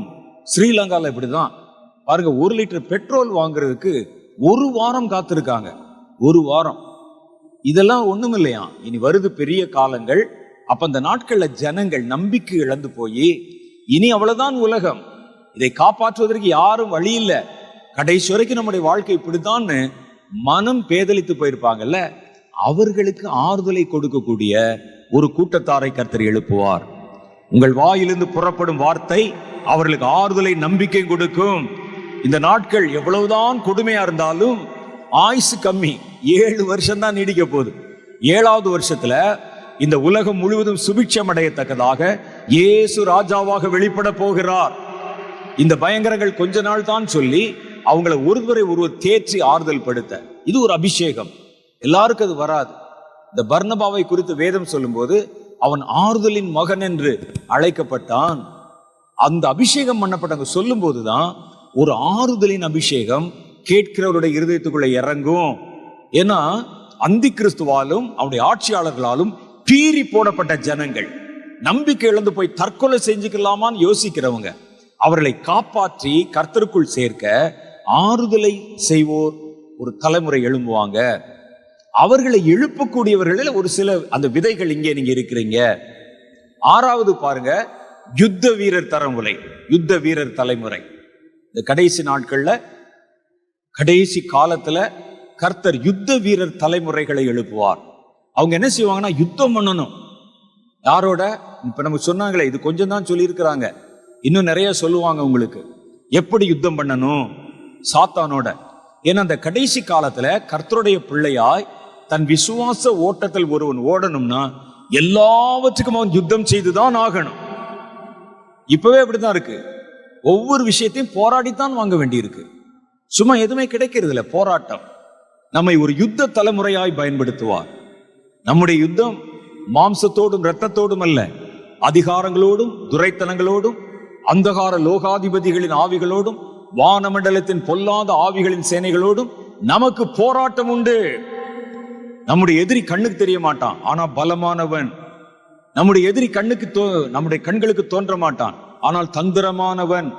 அது எல்லாவற்றையும் எதிர்க்கணும்னா கர்த்தர் ஒரு யுத்த தலைமுறை எழுப்புகிறார். வெண்கல வில்லும் அவருடைய கை விரல்களால் வளையும்படி கர்த்தர் அவருடைய கைகளை யுத்தத்திற்கு பழக்கு வைப்பார். இவங்க தான் இந்த சாத்தானோட யுத்தம் பண்ணுவாங்க, அந்தி கிறிஸ்துவோட யுத்தம் பண்ணுவாங்க, அந்தி கிறிஸ்துவின் ஆவினால் பயன்படுத்தக்கூடிய அதிகாரங்களோட, துரைத்தனங்களோட, மனிதர்களோட, அரசாங்கத்தோட போரிடுவாங்க. எப்படி இருக்கும் பாருங்க, பயங்கரமான போராட்டம். அந்த போராட்டம் நீங்க நினைக்கிற மாதிரி இருக்காது. இப்பவே கொஞ்சம் கொஞ்சமா நீங்க கவனிச்சு பார்த்தா இந்தியாவில மாத்திரம் இல்ல, உலகம் முழுசுலுமே ஜனங்கள் ஆளுகிறவர்களை எதிர்த்து பேசக்கூடாதுங்கிற மாதிரி ஒரு சட்டம் வருகிறது. எல்லா இடத்துலையும் மறைமுகமா நீங்க என்ன சாப்பிடணும், நீங்க என்ன ட்ரெஸ் போடணும், நீங்க எப்படி வேலை செய்யணும், எப்படி இருக்கணுங்கிறதெல்லாம் யாரோ தான் தீர்மானிக்கிறார்கள். கொஞ்சம் கொஞ்சமா தனி மனித சுதந்திரம் என்பது பாதிக்கப்பட்டு கொண்டே வருகிறது. இந்தியாவில மாத்திரம் இல்ல, எல்லா நாட்டிலையும். அப்ப என்னன்னா நாங்க என்ன சொல்றோமோ நீங்க அதுக்கு அப்படியே கேட்கணும், கீழ்ப்படியணும், எதிர்கேள்வி கேட்கக்கூடாது. கேட்டா ஜெயில தூக்கி போட்டுருவோம். உங்கள் கருத்துக்களை சொல்லக்கூடாது. எங்க ஆட்சி எப்படி இருந்தது, நல்லா இல்லைங்கன்னு சொன்னீங்கன்னா தூக்கி உள்ள போட்டுருவானோ. அப்ப எது கருத்து கேட்கிற? தனி மனித சுதந்திரம் கொஞ்சம் கொஞ்சமாய் பறிபோய் கொண்டிருக்கும். நாங்க என்ன சொல்றோமோ அதைத்தான், நாங்க என்ன கொடுக்கிறோமோ அதைத்தான், நாங்கள் எப்படி நடக்கணும்னு சொல்றோமோ அதைத்தான் அது மாதிரி செய்யணும். அப்படிலாம் வரும்போது நீங்கள் கர்த்தருக்குள் உங்கள் விசுவாசத்தை காத்துக்கொள்ள தினசரி யுத்தம் செய்யணும். தினசரி ஏதாவது ஒரு போராட்டத்தை சந்திக்கணும். அந்த போராட்டத்துக்கு பின்னணியில் இருக்கிற ஆவிகளோட யுத்தம் பண்ணணும். அந்த ஆவிகள் எடுத்து பயன்படுத்தி அந்த காரியங்களை அமல்படுத்துகிற மனிதர்களோட போராடணும். இதற்கு கர்த்தர் ஒரு யுத்த வீரர்களை வைத்திருக்கிறார். இவங்களுடைய வேலை என்ன தெரியுமா? கடைசி காலத்தில் எழும்புகிற விசுவாச தலைமுறை இருக்கிறாங்கள, அவர்களை பாதுகாப்பது இவருடைய வேலை. கர்த்தர் வருகிற வரைக்கும், அவர் வருகிற அந்த வருகை வர வரைக்கும் இந்த எழுப்பப்பட்ட விளைச்சல்களை ஒன்றும் சேதமில்லாமல் அவர்களை பாதுகாத்து காவல் செய்கிற பணிதான் இந்த யுத்த வீரர் தலைமுறையின் பணி. அவர்களும் எழும்பணும் இந்த கடைசி காலத்துல. ஏழாவது பாருங்க, ஞானமுள்ள தலைமுறை, தி ஜெனரேஷன் ஆஃப் விஸ்டம், ஞானம். அவர்கள் என்ன செய்வாங்கன்னா புதிய தலைமுறை, புதிய புதிய முறையிலே கர்த்தருடைய ஊழியத்தை செய்வாங்க. அவர்களை கர்த்தர் விசேஷித்த ஞானத்தினால் நிரப்புவார். அது வெறும் ஆவிக்குரிய ஞானம் மாத்திரம் இல்லை, இந்த உலகத்துல இருக்கக்கூடிய விசேஷித்த ஞானம். ஏன்னா அந்த கடைசி காலத்துல சாத்தான் என்ன செய்வான்னு கேட்டா, அறிவு, அறிவியல், விஞ்ஞானம், அப்புறம் இந்த கம்ப்யூட்டர் போன்ற காரியங்கள், நெட்டு போன்ற காரியங்களை, ஆன்லைன் வகைகளை தான் பயன்படுத்தி மனிதர்களை தன்னுடைய ஆளுமைக்கு கீழே கொண்டு வர்றான். நீங்க நல்லா பாருங்க, அப்படிதான் சாத்தானுடைய கையில விஞ்ஞானம் இருக்குது, சயின்ஸ் இருக்குது. ஒரு கொள்ளை நோயை மேன்மேடா உருவாக்க முடிகிறது, அதை நினைத்த இடத்துக்குள்ளே பரவ வைக்க முடிகிறது, அதன் வீரியத்தை கூட்டவும் குறைக்கவும் முடிகிறது, மழை பெய்ய வைக்க முடிகிறது விஞ்ஞானத்துல, நிலநடுக்கங்களை கொண்டு வர முடிகிறது, ரேடியோ கதிர்கள், காஸ்மிக் கதிர்கள் என்ற கதிர்கள் இருக்கிறது. நீங்க படிச்சு பாருங்க. சொல்லணும்னு சொன்னா எனக்கு ரொம்ப நேரம் ஆகும். என்னுடைய நிகழ்ச்சி இருக்கிறது, இனி வரும் உலகம்னு ஒரு நிகழ்ச்சி, யூடியூப்ல போட்டு பாருங்க. அதுல இப்ப சயின்ஸ்ல என்னென்ன கண்டுபிடிச்சிருக்கிறாங்கன்னு வருகிறது. காஸ்மிக் கதிர்கள், ரேடியோ கதிர்கள், இந்த கதிர்களை ஒரு இடத்துல குவித்து ஒரு இடத்துல பூமிக்குள்ளே செலுத்துவதன் மூலம் மேன்மேட், ஆர்டிபிஷியலா பூகம்பங்களை உண்டாக்க முடியும். ஒரு குறிப்பிட்ட இடத்துல வெள்ளத்தை உண்டாக்க முடியும். இதெல்லாம் கண்டுபிடிச்சிருக்கிறாங்க, வச்சிருக்கிறாங்க கையில. விஞ்ஞானம், கொடுமையான விஞ்ஞானம்.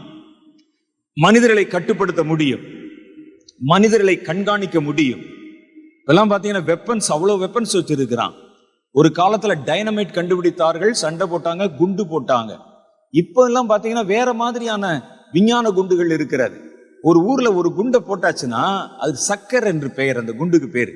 அதை கொண்டு வந்து ஒரு ஊர்ல போட்டாச்சுன்னா ஒரு குறிப்பிட்ட ஒரு ரெண்டரை மணி நேரத்துக்கு ஒரு குறிப்பிட்ட கிலோமீட்டர், இருபது கிலோமீட்டர் சுற்றளவுல இருக்கிற ஆக்சிஜன் முழுசையும் அப்படி உறிஞ்சிடும்.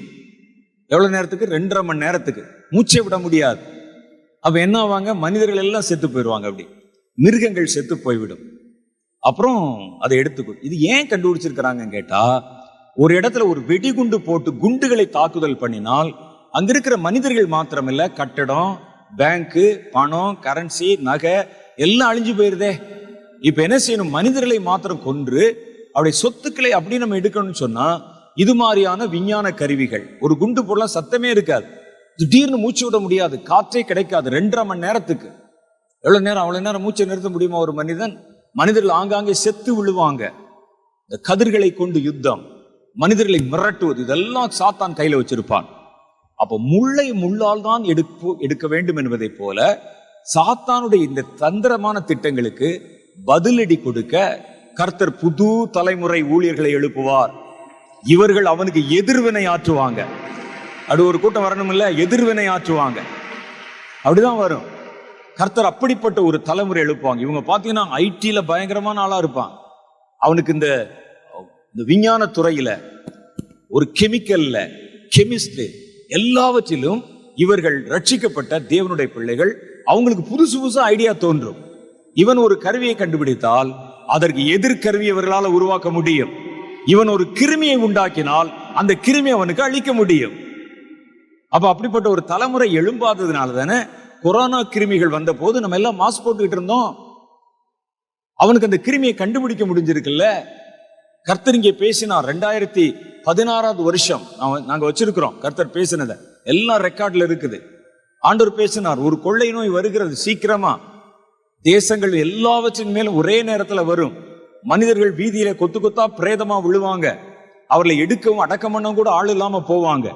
எங்கும் கூக்குரலின் சத்தம் உண்டாகும். ஆனா இந்த கொள்ளை நோய் மனிதர்களால உண்டாக்கப்படும், ஒரு விஞ்ஞான கூடத்துல உண்டாக்கப்படும்.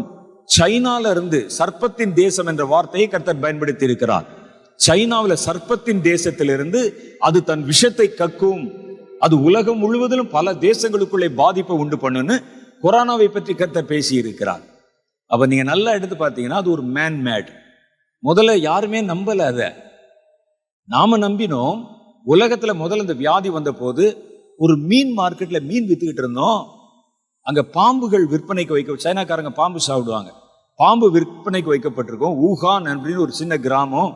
அந்த ஊர்ல இந்த மார்க்கெட்ல இந்த வியாதி பரவ ஆரம்பிச்சது, பாம்புகள் இடத்துல இருந்து பரவச்சுன்னு சொல்லி பாம்பு மேல பழிய போட்டாங்க. ஆனா உண்மை என்னன்னு கேட்டா, முதல்ல எல்லாரும் பாதி பாதி பேர் அப்படி நம்பினாங்க, பாதி பேர் இப்படி சொன்னாங்க, முழுசா யாரும் நம்பல. ஆனா கொஞ்சம் கொஞ்சமா இவைகளை ஆராய்ந்து பார்க்கும் பொழுது இது இயற்கையாக உண்டாகவில்லை, மனிதர்கள் செயற்கையா உண்டாக்கி இருக்கிறாங்க. நான் ஒரு காரியம் சொல்றேன் பாருங்க, இந்த கொரோனா என்பது அவங்க ட்ரைலர் பாக்குறதுக்காக, ட்ரையலுக்கு கொடுக்கறதுக்கு முதல்ல அனுமதிச்சு பார்த்திருக்கிறாங்க. இதை விட கொடிய வியாதிகளை கொண்டு வரக்கூடிய கிருமிகளை நிறைய உற்பத்தி பண்ணி வச்சிருக்கிறாங்க லேபில். இன்னும் நீங்க நிறைய விஷயங்களை எதிர்பார்க்க வேண்டி வரும். இப்படி வரும்போது நம்ம என்ன செஞ்சோம்?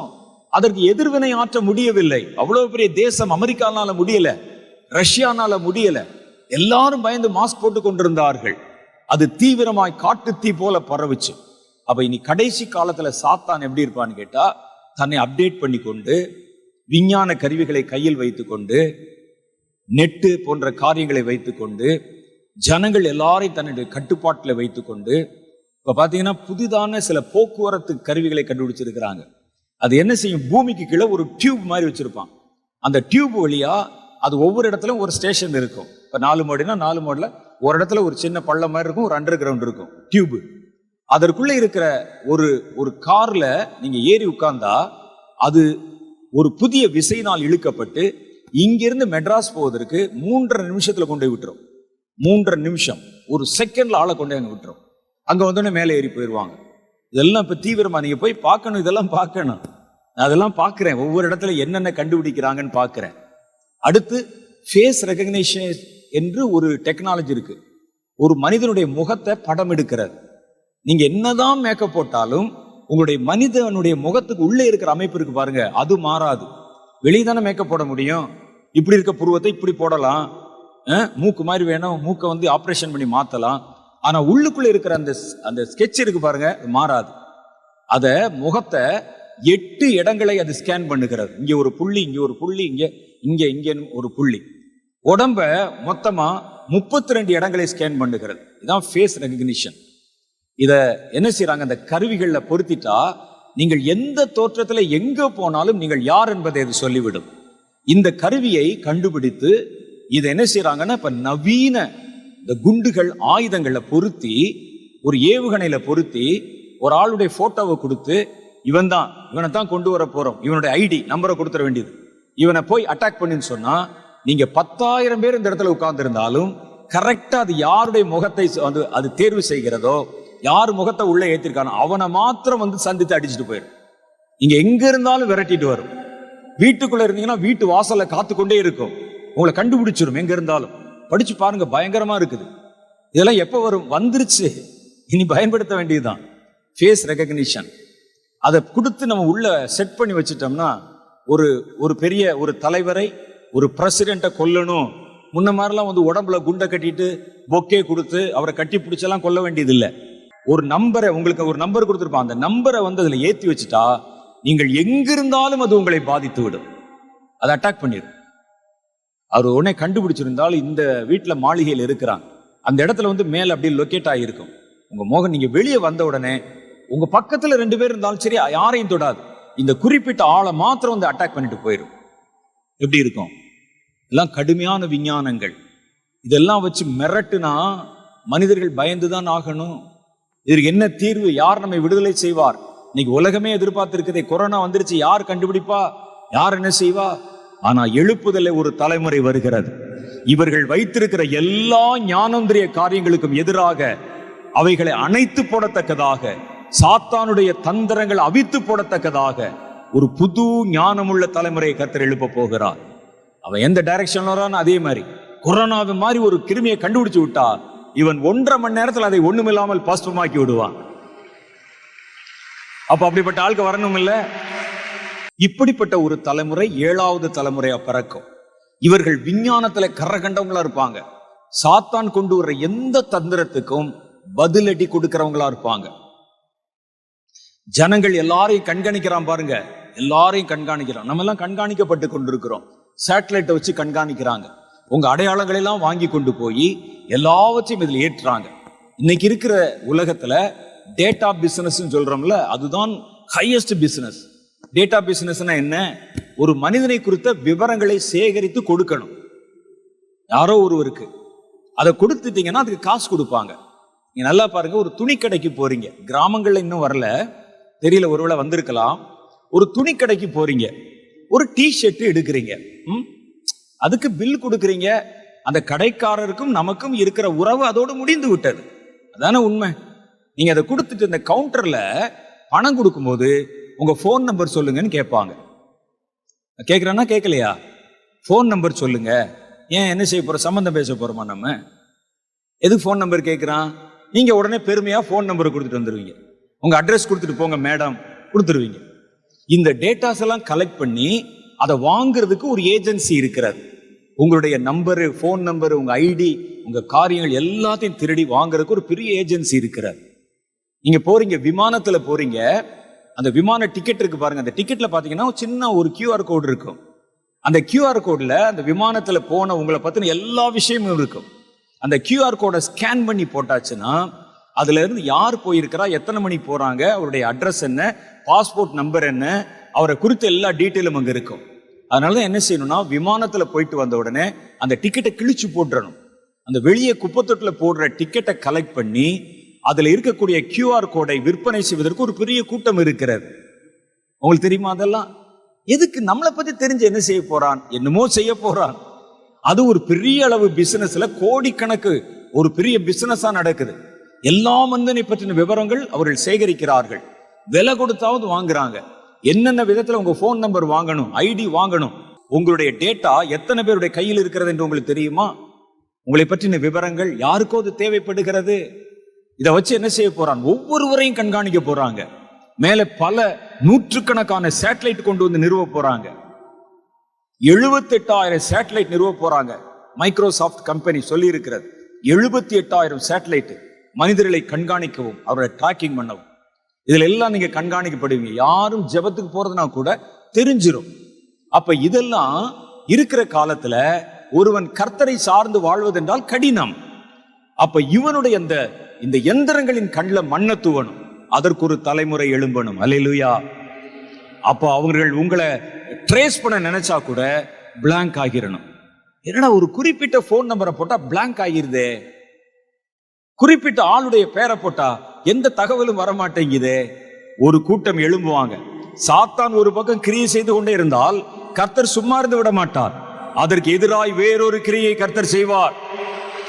அவனுக்கு அவ்வளவு ஞானம் இருந்தால் கர்த்தருடைய ஞானம் அதை விட பெரிது. இந்த தலைமுறை எழும்புவாங்க. அப்ப கர்த்தர் சொல்றார், இந்த கடைசி கால எழுப்புதல் வரும்போது, எழுப்புதல் ஏதோ வந்து ஒரு கூட்டத்தை வந்து எழுப்பி அவங்க எல்லாம் ஜெபம் பண்ணிட்டு வீட்டுக்கு போற மாதிரி ஒரு கூட்டம் இல்லை, வந்து ஆராதனை பண்ற கூட்டத்தை நான் எழுப்ப போகல. சாத்தானுக்கு சவால் விடுகிற கூட்டம். சாத்தானுடைய ஏழு வருஷ ஆட்சியையும் எதிர்த்து நின்று அதுல எல்லாம் பாதிக்கப்படாமல் என் வருகை வரைக்கும் மிச்சமா இருக்கக்கூடிய கூட்டம். இவங்களை வச்சுதான் இந்த உலகத்தை மறுபடி நான் உருவாக்க போகிறேன். இவர்களைத்தான் நான் ஆளுமை செய்ய போகிறேன். இவர்கள் தான் என்னுடைய பிரஜையா இருக்க போவாங்க. இவர்கள் கரை திரை பிழை இல்லாமல் இந்த இறுதி காலத்துல, கடைசி காலத்துல என் வருகை வரைக்கும் காத்திருக்கணும். அப்ப அதுக்கு எனக்கு இப்படிப்பட்ட ஊழியர்கள் எல்லாம் வேணும். நம்ம ஏற்கனவே ஒரு காரியத்தை படித்தோம். அதுல என்ன வருதுன்னு கேட்டா, ஒவ்வொரு கால எழு ஒவ்வொரு காலம் ஆரம்பிக்கும் போதும் ஒரு எழுப்புதல்ல ஆரம்பிக்குது. அந்த காலத்துல அந்த காலத்திற்கு வேண்டிய ஊழியர்களை கர்த்தர் எழுப்புகிறார். புதிய ஏற்பாட்டு காலம் பிறந்த போது புதிய ஏற்பாட்டு காலத்துல அந்த காலத்தை சேர்ந்த ஜனங்களுக்கு ஊழியம் செய்வதற்கு ஐந்து ஊழியர்களை கர்த்தர் எழுப்பினார்.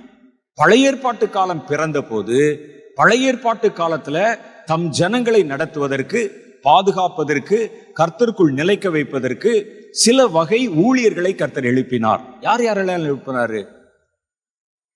தீர்க்கதரிசிகள், ஆசாரியர்கள், பிரதான ஆசாரியர்கள், லேவியர்கள், நியாயாதிபதிகள், இந்த மாதிரி நிறைய ஊழியர்களை எழுப்பினார். எப்போ? அந்த எழுப்புதல் வந்து அந்த காலம் ஆரம்பித்த போது, பழைய ஏற்பாட்டு காலம். அதுவே புதிய ஏற்பாட்டு காலமா வந்த போது பழைய ஏற்பாட்டு காலத்தில் இருக்க ஊழியர்களை வச்சே ஓட்டலாம் என்று கர்த்தர் நினைக்கவில்லை. அந்த காலத்திற்கு ஏற்ற புதிய ஊழியர்களை கர்த்தர் எழுப்பினார். அப்போஸ்தலர்களை எழுப்பினார், தீர்க்கதரிசிகளை எழுப்பினார், சுவிசேஷகர்களை எழுப்பினார், மேய்ப்பர்களை எழுப்பினார், அப்புறம் போதகர்களை எழுப்பினார், கண்காணிகளை எழுப்பினார். இன்னும் சின்ன சின்ன ஊழியங்கள் நிறைய படிச்சு பார்த்தா இன்னும் நிறைய இருக்குது. பிரதான ஊழியங்கள் அஞ்சு, அது போக இன்னும் நிறைய ஊழியங்கள் இருக்குது. அவ்வளோ ஊழியங்களை கர்த்தர் எழுப்பி புதிய ஏற்பாட்டு காலத்தில் அவர்கள் செயல்பட வேண்டும், அந்த எழுப்புதல் அணைந்து விடாதபடி வச்ச மாதிரி கர்த்தர் இந்த கடைசி காலம் வரும் பொழுது இந்த கடைசி காலத்தில் தம்முடைய ஜனங்களை எழுப்பவும், அந்த எழுப்புதல் கர்த்தர் வருகிற வரைக்கும் அணைந்து விடாமல் காக்கப்படவும், ஜனங்கள் எழுப்பப்பட்ட ஜனங்கள் சாத்தானுடைய தந்திரத்தில் விழுந்து விடாதபடிக்கும், அவருடைய மிரட்டுதல்களை பணிந்து விடாதபடிக்கும் அவர்களை பாதுகாக்கவும் கர்த்தருக்கு இந்த ஏழு தலைமுறை ஊழியர்கள் தேவைப்படுகிறார்கள். ஒரு ஊழியர் ஜெப ஊழியர். ஏன்னா ஜெபம் இல்லாமல் எழுப்புதல் வரவே வராது, சாத்தியம் இல்லை.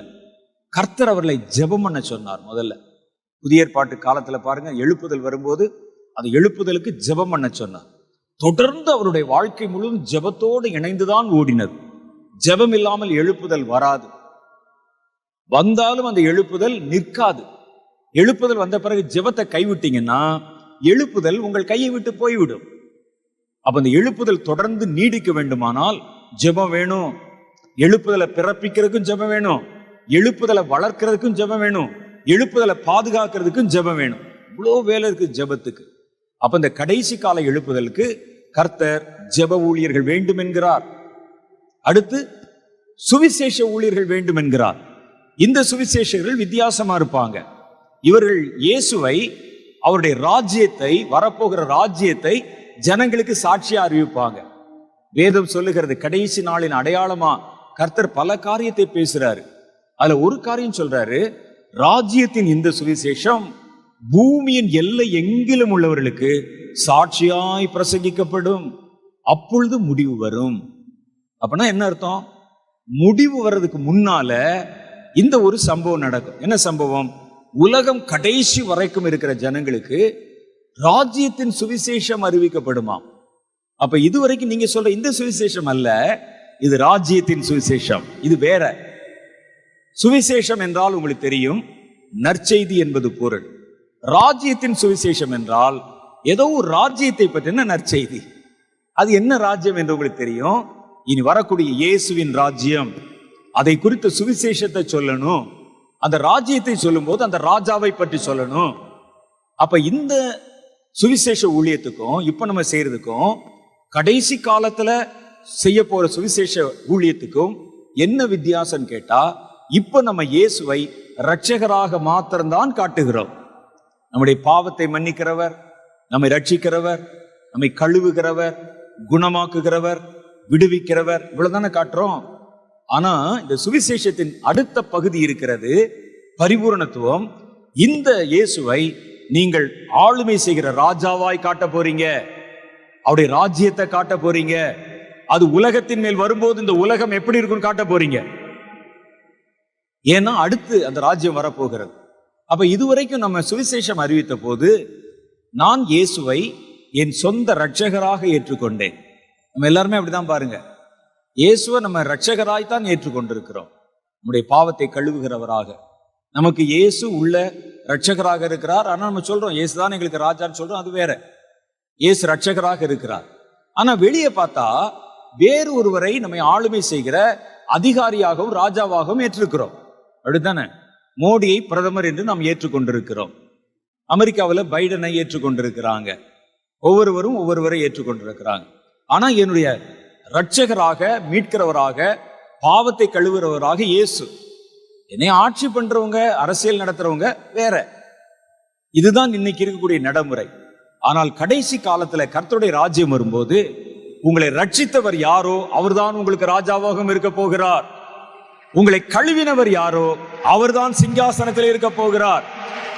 நீங்க ஒரு சர்டிபிகேட் வாங்கினா அவர்கிட்ட தான் கையெழுத்து வாங்கணும், அவர் தான் உங்களுக்கு எல்லாம் கொடுக்கணும்.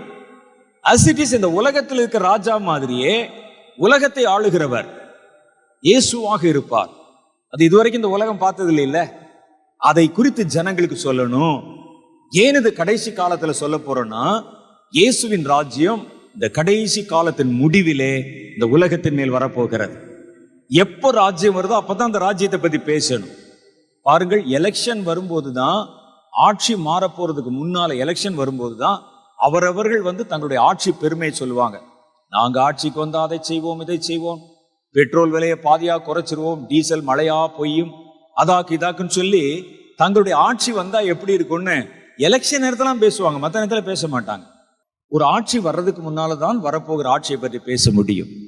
இயேசுவின் ஆட்சி நீங்கள் வாழ்கிற இந்த கடைசி காலத்தின் முடிவிலே வரப்போகிறது. அது வருகிற நேரம் நெருங்கி விட்டது.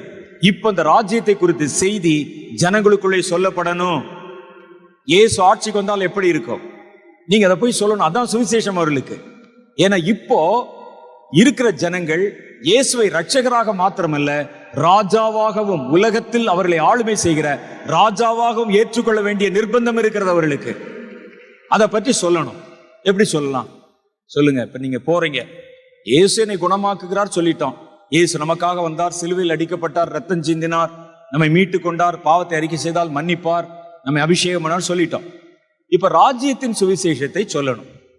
அப்ப கேட்கிறாங்க, என்னையா உலகத்துல எந்த ஆட்சி வந்தாலும் அப்படித்தான் இருக்கு, இவன் வந்தால் நல்ல செய்வான்னு பார்த்தா அவனும் அப்படித்தான் பண்றான், அவர் வந்தாலும் அப்படி செய்வார்னு பார்த்தா அவரும் அப்படித்தான் பண்றார், இப்ப நல்லாட்சியே வராதான்னு நினைக்கிற நேரத்துல, இல்ல இந்த கடைசி காலத்துக்கு பின்னால ஒரு ஆட்சி வரப்போகிறது. அது அஞ்சு வருஷ ஆட்சி இல்ல, ஐந்தாண்டு திட்டம் இல்ல, ஆயிரம் வருட ஆட்சி. அது இயேசுவின் ஆட்சி. நீங்க பொறுமையா இப்பொழுதே அவரை ஏற்றுக்கொண்டு விட்டால் அந்த ஆட்சியிலே அந்த ராஜா உங்களுக்கு ராஜாவா இருப்பார்னு சொல்லணும். அப்ப அவனுக்கு அந்த ராஜ்யத்தை பற்றி சொல்லணும்னா உங்களுக்கு என்ன தெரியும்? அந்த ராஜ்யத்தை பற்றி சும்மா கதை விடுறதா? நமக்கு தெரியணும்ல.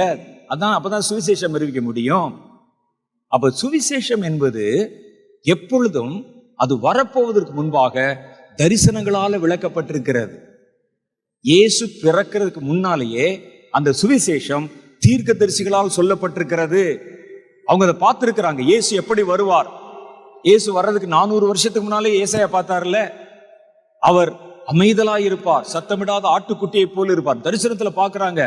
அவர் என்ன சாப்பிடுவார்னு சொல்றாங்க, எப்படி ஊழியம் செய்வார்னு சொல்றாங்க, அவருக்கு என்ன பேர் வைப்பாங்கன்னு சொல்றாங்க, அவர் கன்னியின் வயிற்றில் பிறப்பார் என்று சொல்றாங்க. அதெல்லாம் நடக்கிறதுக்கு முன்னாலேயே.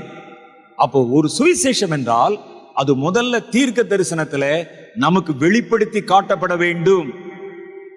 அப்ப இயேசுனுடைய ராஜ்யம் வரும்போது அது வருவதற்கு முன்னால அந்த ராஜ்யத்தின் காரியத்தை கர்த்தர் உங்களுக்கு வெளிப்படுத்தி காமிக்கணும்.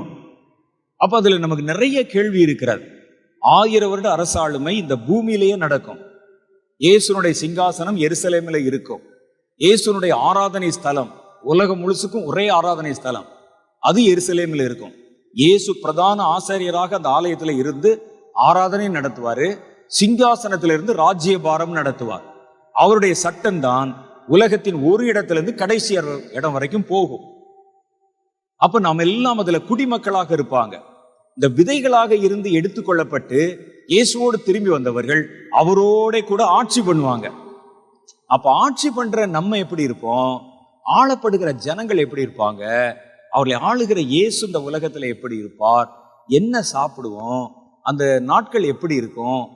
மழை விழுகுமா? வெள்ளம் வருமா? குளிர் அடிக்குமா? பூமி அதிர்ச்சி வருமா? என்ன எப்படித்தான் இருக்கும் இயேசுவின் ஆட்சி? நமக்கு தெரியாது. சிலருக்கு சில கவலை. ஒருவர் வந்து என்கிட்ட நிறைய பேர் கேட்கிற ஒரே கேள்வி என்னன்னா, ஆயிரம் வருட அரசாட்சியிலே இதே மனைவி தான் இருப்பாளான்னு கேட்கிறாங்க என்கிட்ட. அது கர்த்தர் மாத்தி கீத்தி போட்டு வேற ஆளோட சேர்த்துருவாரா?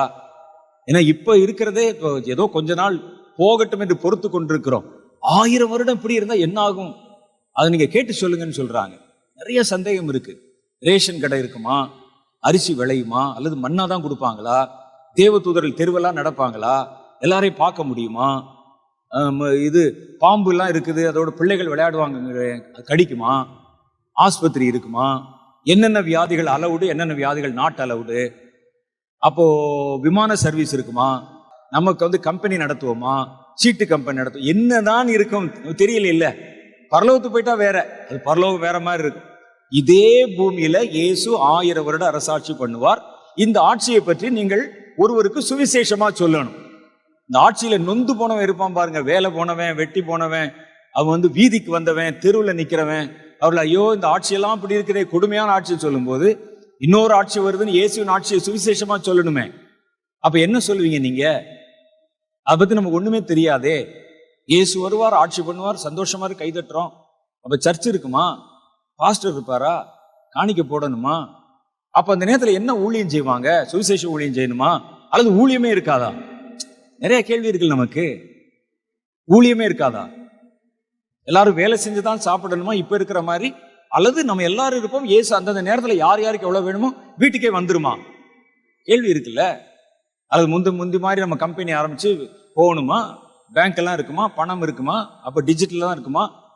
நிறைய கேள்வி இருக்கு. இயேசுவின் ஆட்சி கேட்பானே உங்ககிட்ட, எப்படி சொல்லுவீங்க?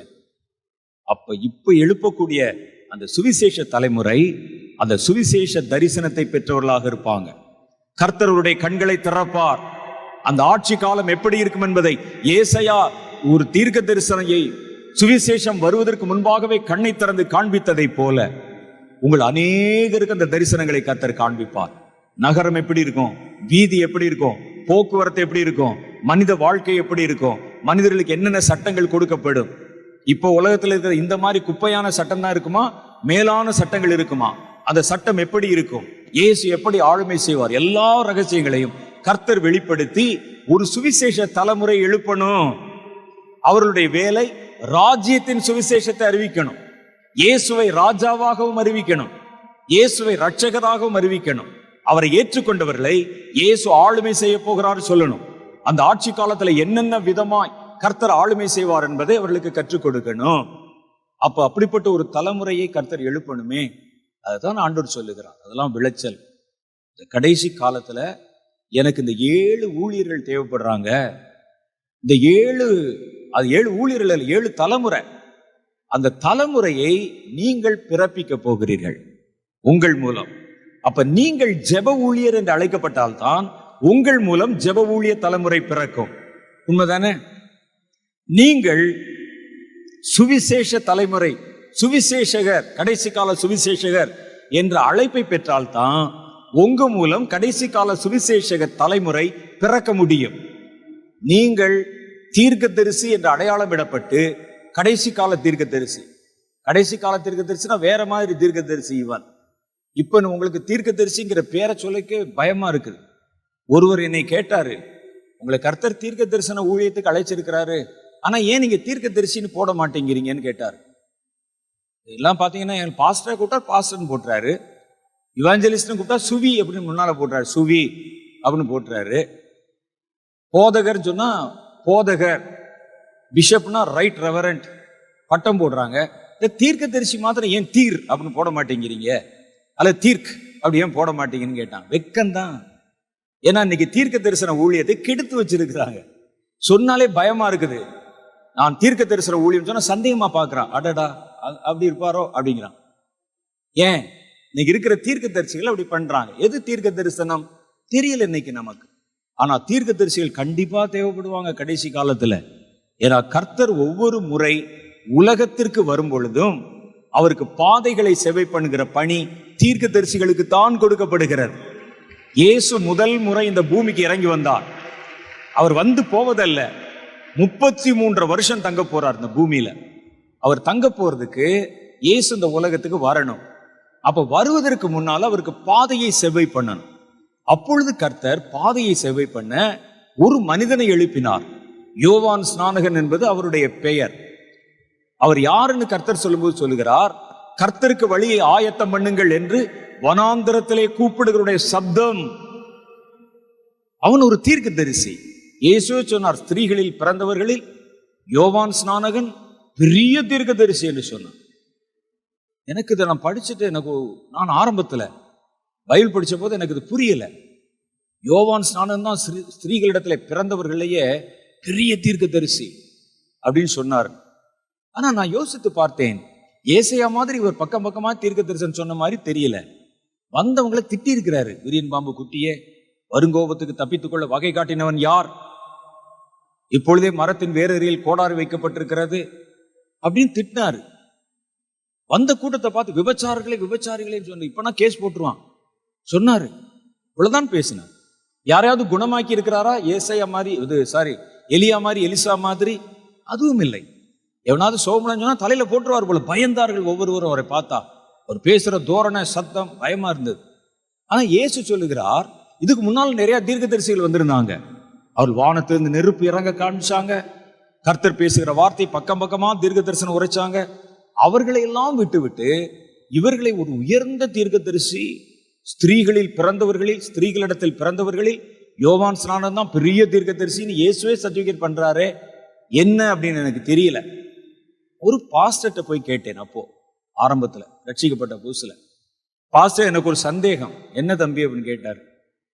எத்தனையோ பெரிய பெரிய தீர்க்கதரிசி இருக்கிறாங்க, ஆனா தீர்க்க தரிசனமே அதிகமாய் சொல்லாத, தீர்க்க தரிசன புஸ்தகம் கூட எழுதாத யோவான் ஸ்நானகனை போய் கர்த்தர் உலகத்துல அவன் தான் பெரிய தீர்க்க தரிசின்னு சொன்னாரே, அது ஏன் அப்படின்னு சொல்லி கேட்டேன். உங்களுக்கு ஏதாவது பதில் தெரியுதா? ஏன் சொன்னார் எனக்கு தெரியல, இவர் என்ன செஞ்சாரு, ஏன் அப்படி சொன்னாரு அப்படின்னு கேட்டேன். அதுக்கு அந்த போதகர் சொன்னார், அதெல்லாம் குடும்ப விஷயம் தம்பின்னு சொன்னார். எனக்கு ஒன்றும் ஒரு குடும்ப விஷயமா, அதெல்லாம் அப்படிதான், அதெல்லாம் கண்டுக்கிற கூடாது அப்படின்னு சொன்னார். என்னது அப்படின்னு மறுபடியும் நல்லா சொல்லுங்க பாஸ்டர், எனக்கு தெரியணும் தானே கேட்கிறேன்னு சொன்னேன். அப்ப சொன்னார், அவர் இயேசுவின் தாய் மரியாளும் யோவானின் தாய் எலிசபெத்தும் உறவினர்கள், சொந்தக்காரங்க, ரெண்டு பேரும் ஒரே சொந்தக்காரர்களிலிருந்து வந்தவர். அதனால இவர் அவரை விட்டு கொடுக்காமல் இவன் தான் பெரிய தீர்க்கதரிசின்னு சொல்ல, அவர் இவரை விட்டு கொடுக்காம இவர் தான் உலகத்தை சும் பாவத்தை சுமந்துக்கிற தேவாட்டு குட்டின்னு சொல்ல, எல்லாம் குடும்பத்துக்குள்ள அதெல்லாம் சகஜம் தானே, வாரிசு அரசியல் அப்படின்னு சொன்னார். நான் அது உண்மையா இருக்குமோன்னு நினைச்சேன். இல்லாட்டா ஏசாயா இவ்வளவு பேசினார், அவரை சொல்ல வேண்டியதானே, எரேமியா இவ்வளவு பேசினார், அவரை சொல்ல வேண்டியதானே, யோவானையன்னு சொன்னாரு. என் மனசுல ஒரு சந்தேகம். ஆனா உண்மை அது அல்ல. அப்புறம் கொஞ்ச நாள் கழிச்சு பைபிள் படிக்கும் போதுதான் எனக்கு ஒரு உண்மை தெரிந்தது.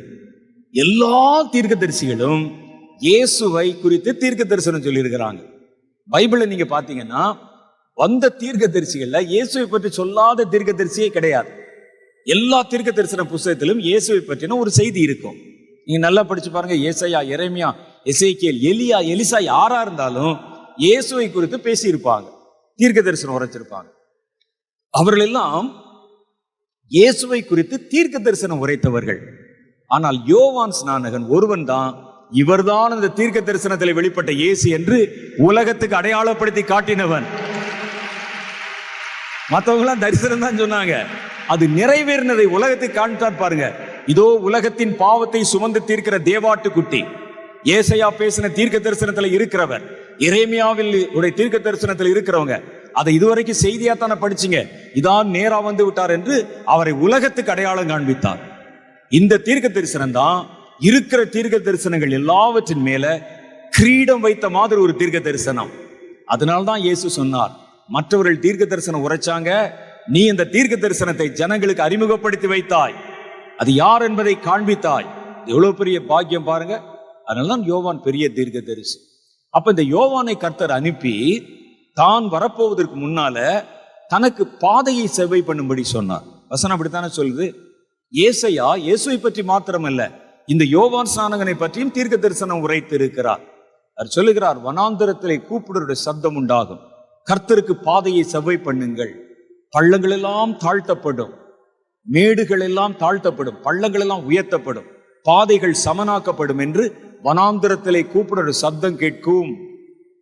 இயேசு வர்றதுக்கு முன்னால பாதை செவ்வை பண்ண, அப்படி செவ்வை பண்ண அனுப்பினவருக்கு பேரு தீர்க்க தரிசி தான் அதை செவ்வை பண்ண முடியும். ஒரு சுவிசேஷன் அதை பண்ண முடியாது, ஒரு மேய்ப்பன் அதை பண்ண முடியாது. அது தீர்க்க தரிசிகள் கொடுத்த ஒரு வேலை, அது அவங்களுடைய ஊழியத்துல பிரதானம். ஆனா இப்ப இருக்கிற தீர்க்க தரிசிகள் அப்படிலாம் செய்யறது இல்லை. ஒருடைய பர்சல எவ்வளவு பணம் இருக்குன்னு சொல்றான் தீர்க்க தரிசி, நம்ம பேர் என்னன்னு சொல்றாங்க, கேட்டா வேற மாதிரி இருக்கு. இதெல்லாம் என்ன தீர்க்க தரிசனம் என்று மனம் நொந்து போகிறது. சரி, யோவான் விஷயத்துக்கு வருவோம். யோவான் இயேசுவுக்கு பாதையை செவ்வை பண்ணினவன். இயேசு முதல் முறை வந்த போது முப்பத்தி மூன்றை ஆண்டு காலம் நம் நடுவிலே தங்கினார். வானத்தை பூமி உண்டாக்கின தேவன் எவ்வளவு நாள்? முப்பத்தி மூன்று வருஷம் நம்ம மாதிரியே தங்கினார்.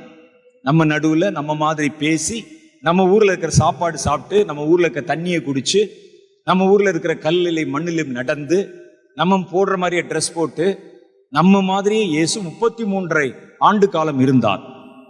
மூன்று வருஷம் ஊழியம் செய்தார். முப்பத்தி மூன்று ஆண்டு காலம் இருந்தார், மூன்று வருஷம் ஊழியம் செய்தார்.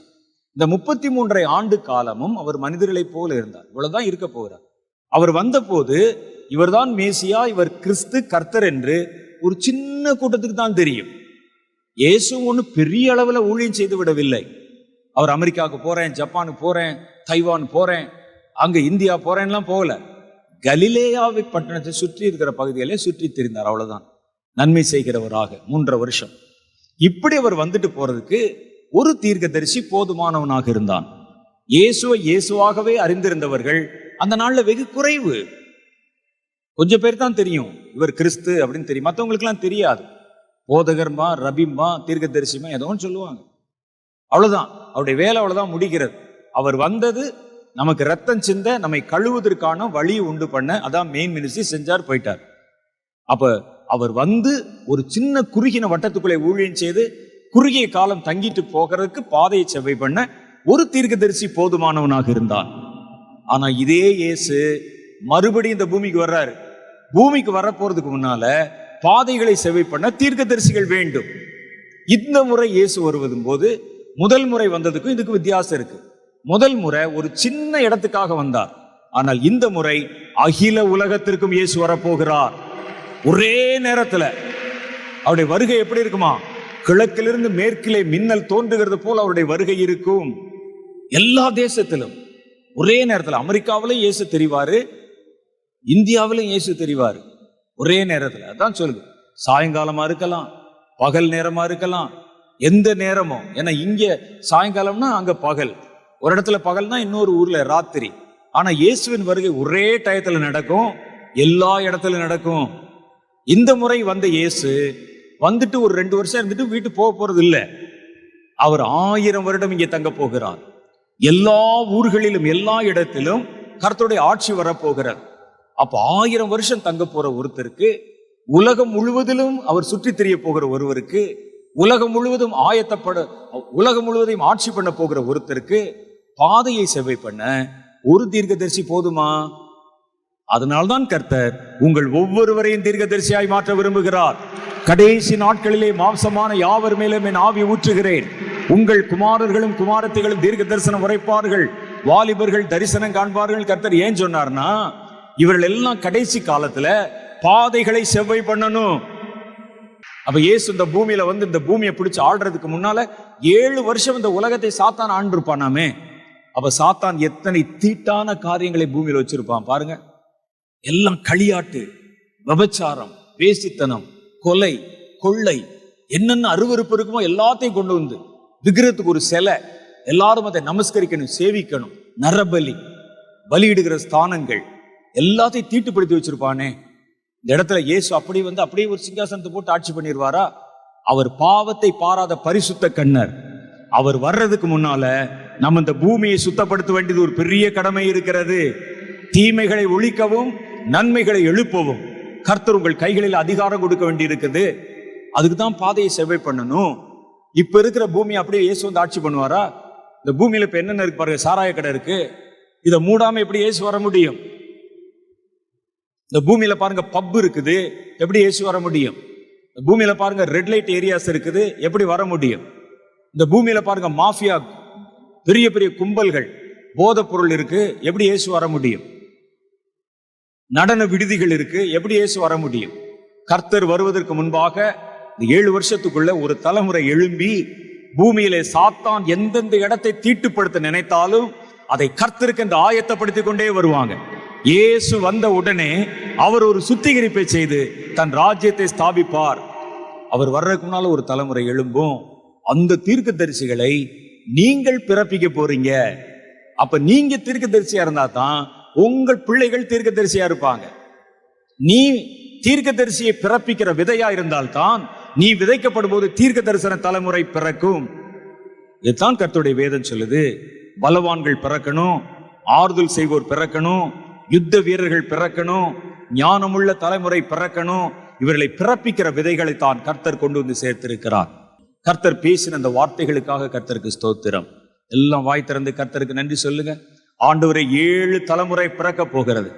நாங்கள் ஏழு தலைமுறை பிறக்கக்கூடிய வித்துக்கள் இந்த இடத்துல இருக்கிறோம். எங்கள் ஒவ்வொருவர் மூலம் ஒவ்வொரு கடைசி கால தலைமுறை பிறக்க போகிறது. ஜெப ஊழிய தலைமுறை பிறக்க போகிறது. சுவிசேஷ தலைமுறை பிறக்க போகிறது. தீர்க்கதரிசிகள் பிறக்க போறாங்க, பலவான்கள் பிறக்க போறாங்க, ஆறுதல் செய்கிறவரும் யுத்த வீரர்களும் ஞானவான்களின் தலைமுறையும் பிறக்க போகிறது. அதை பிறப்பிக்க போகிற ஆண்டவரை வித்துக்கள் இந்த இடத்துல இருக்கிறது.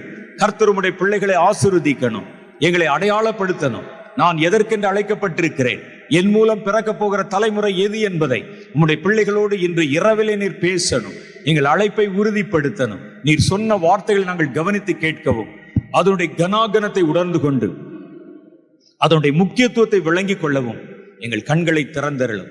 எல்லா பொறுப்புகளை எடுத்துக்கொள்ளும். இயேசுவின் நாமத்திலே எங்கள் ஜெபங்களை ஏற்றுக்கொள்ளும் எங்கள் பிதாவே. ஆமேன், ஆமேன்.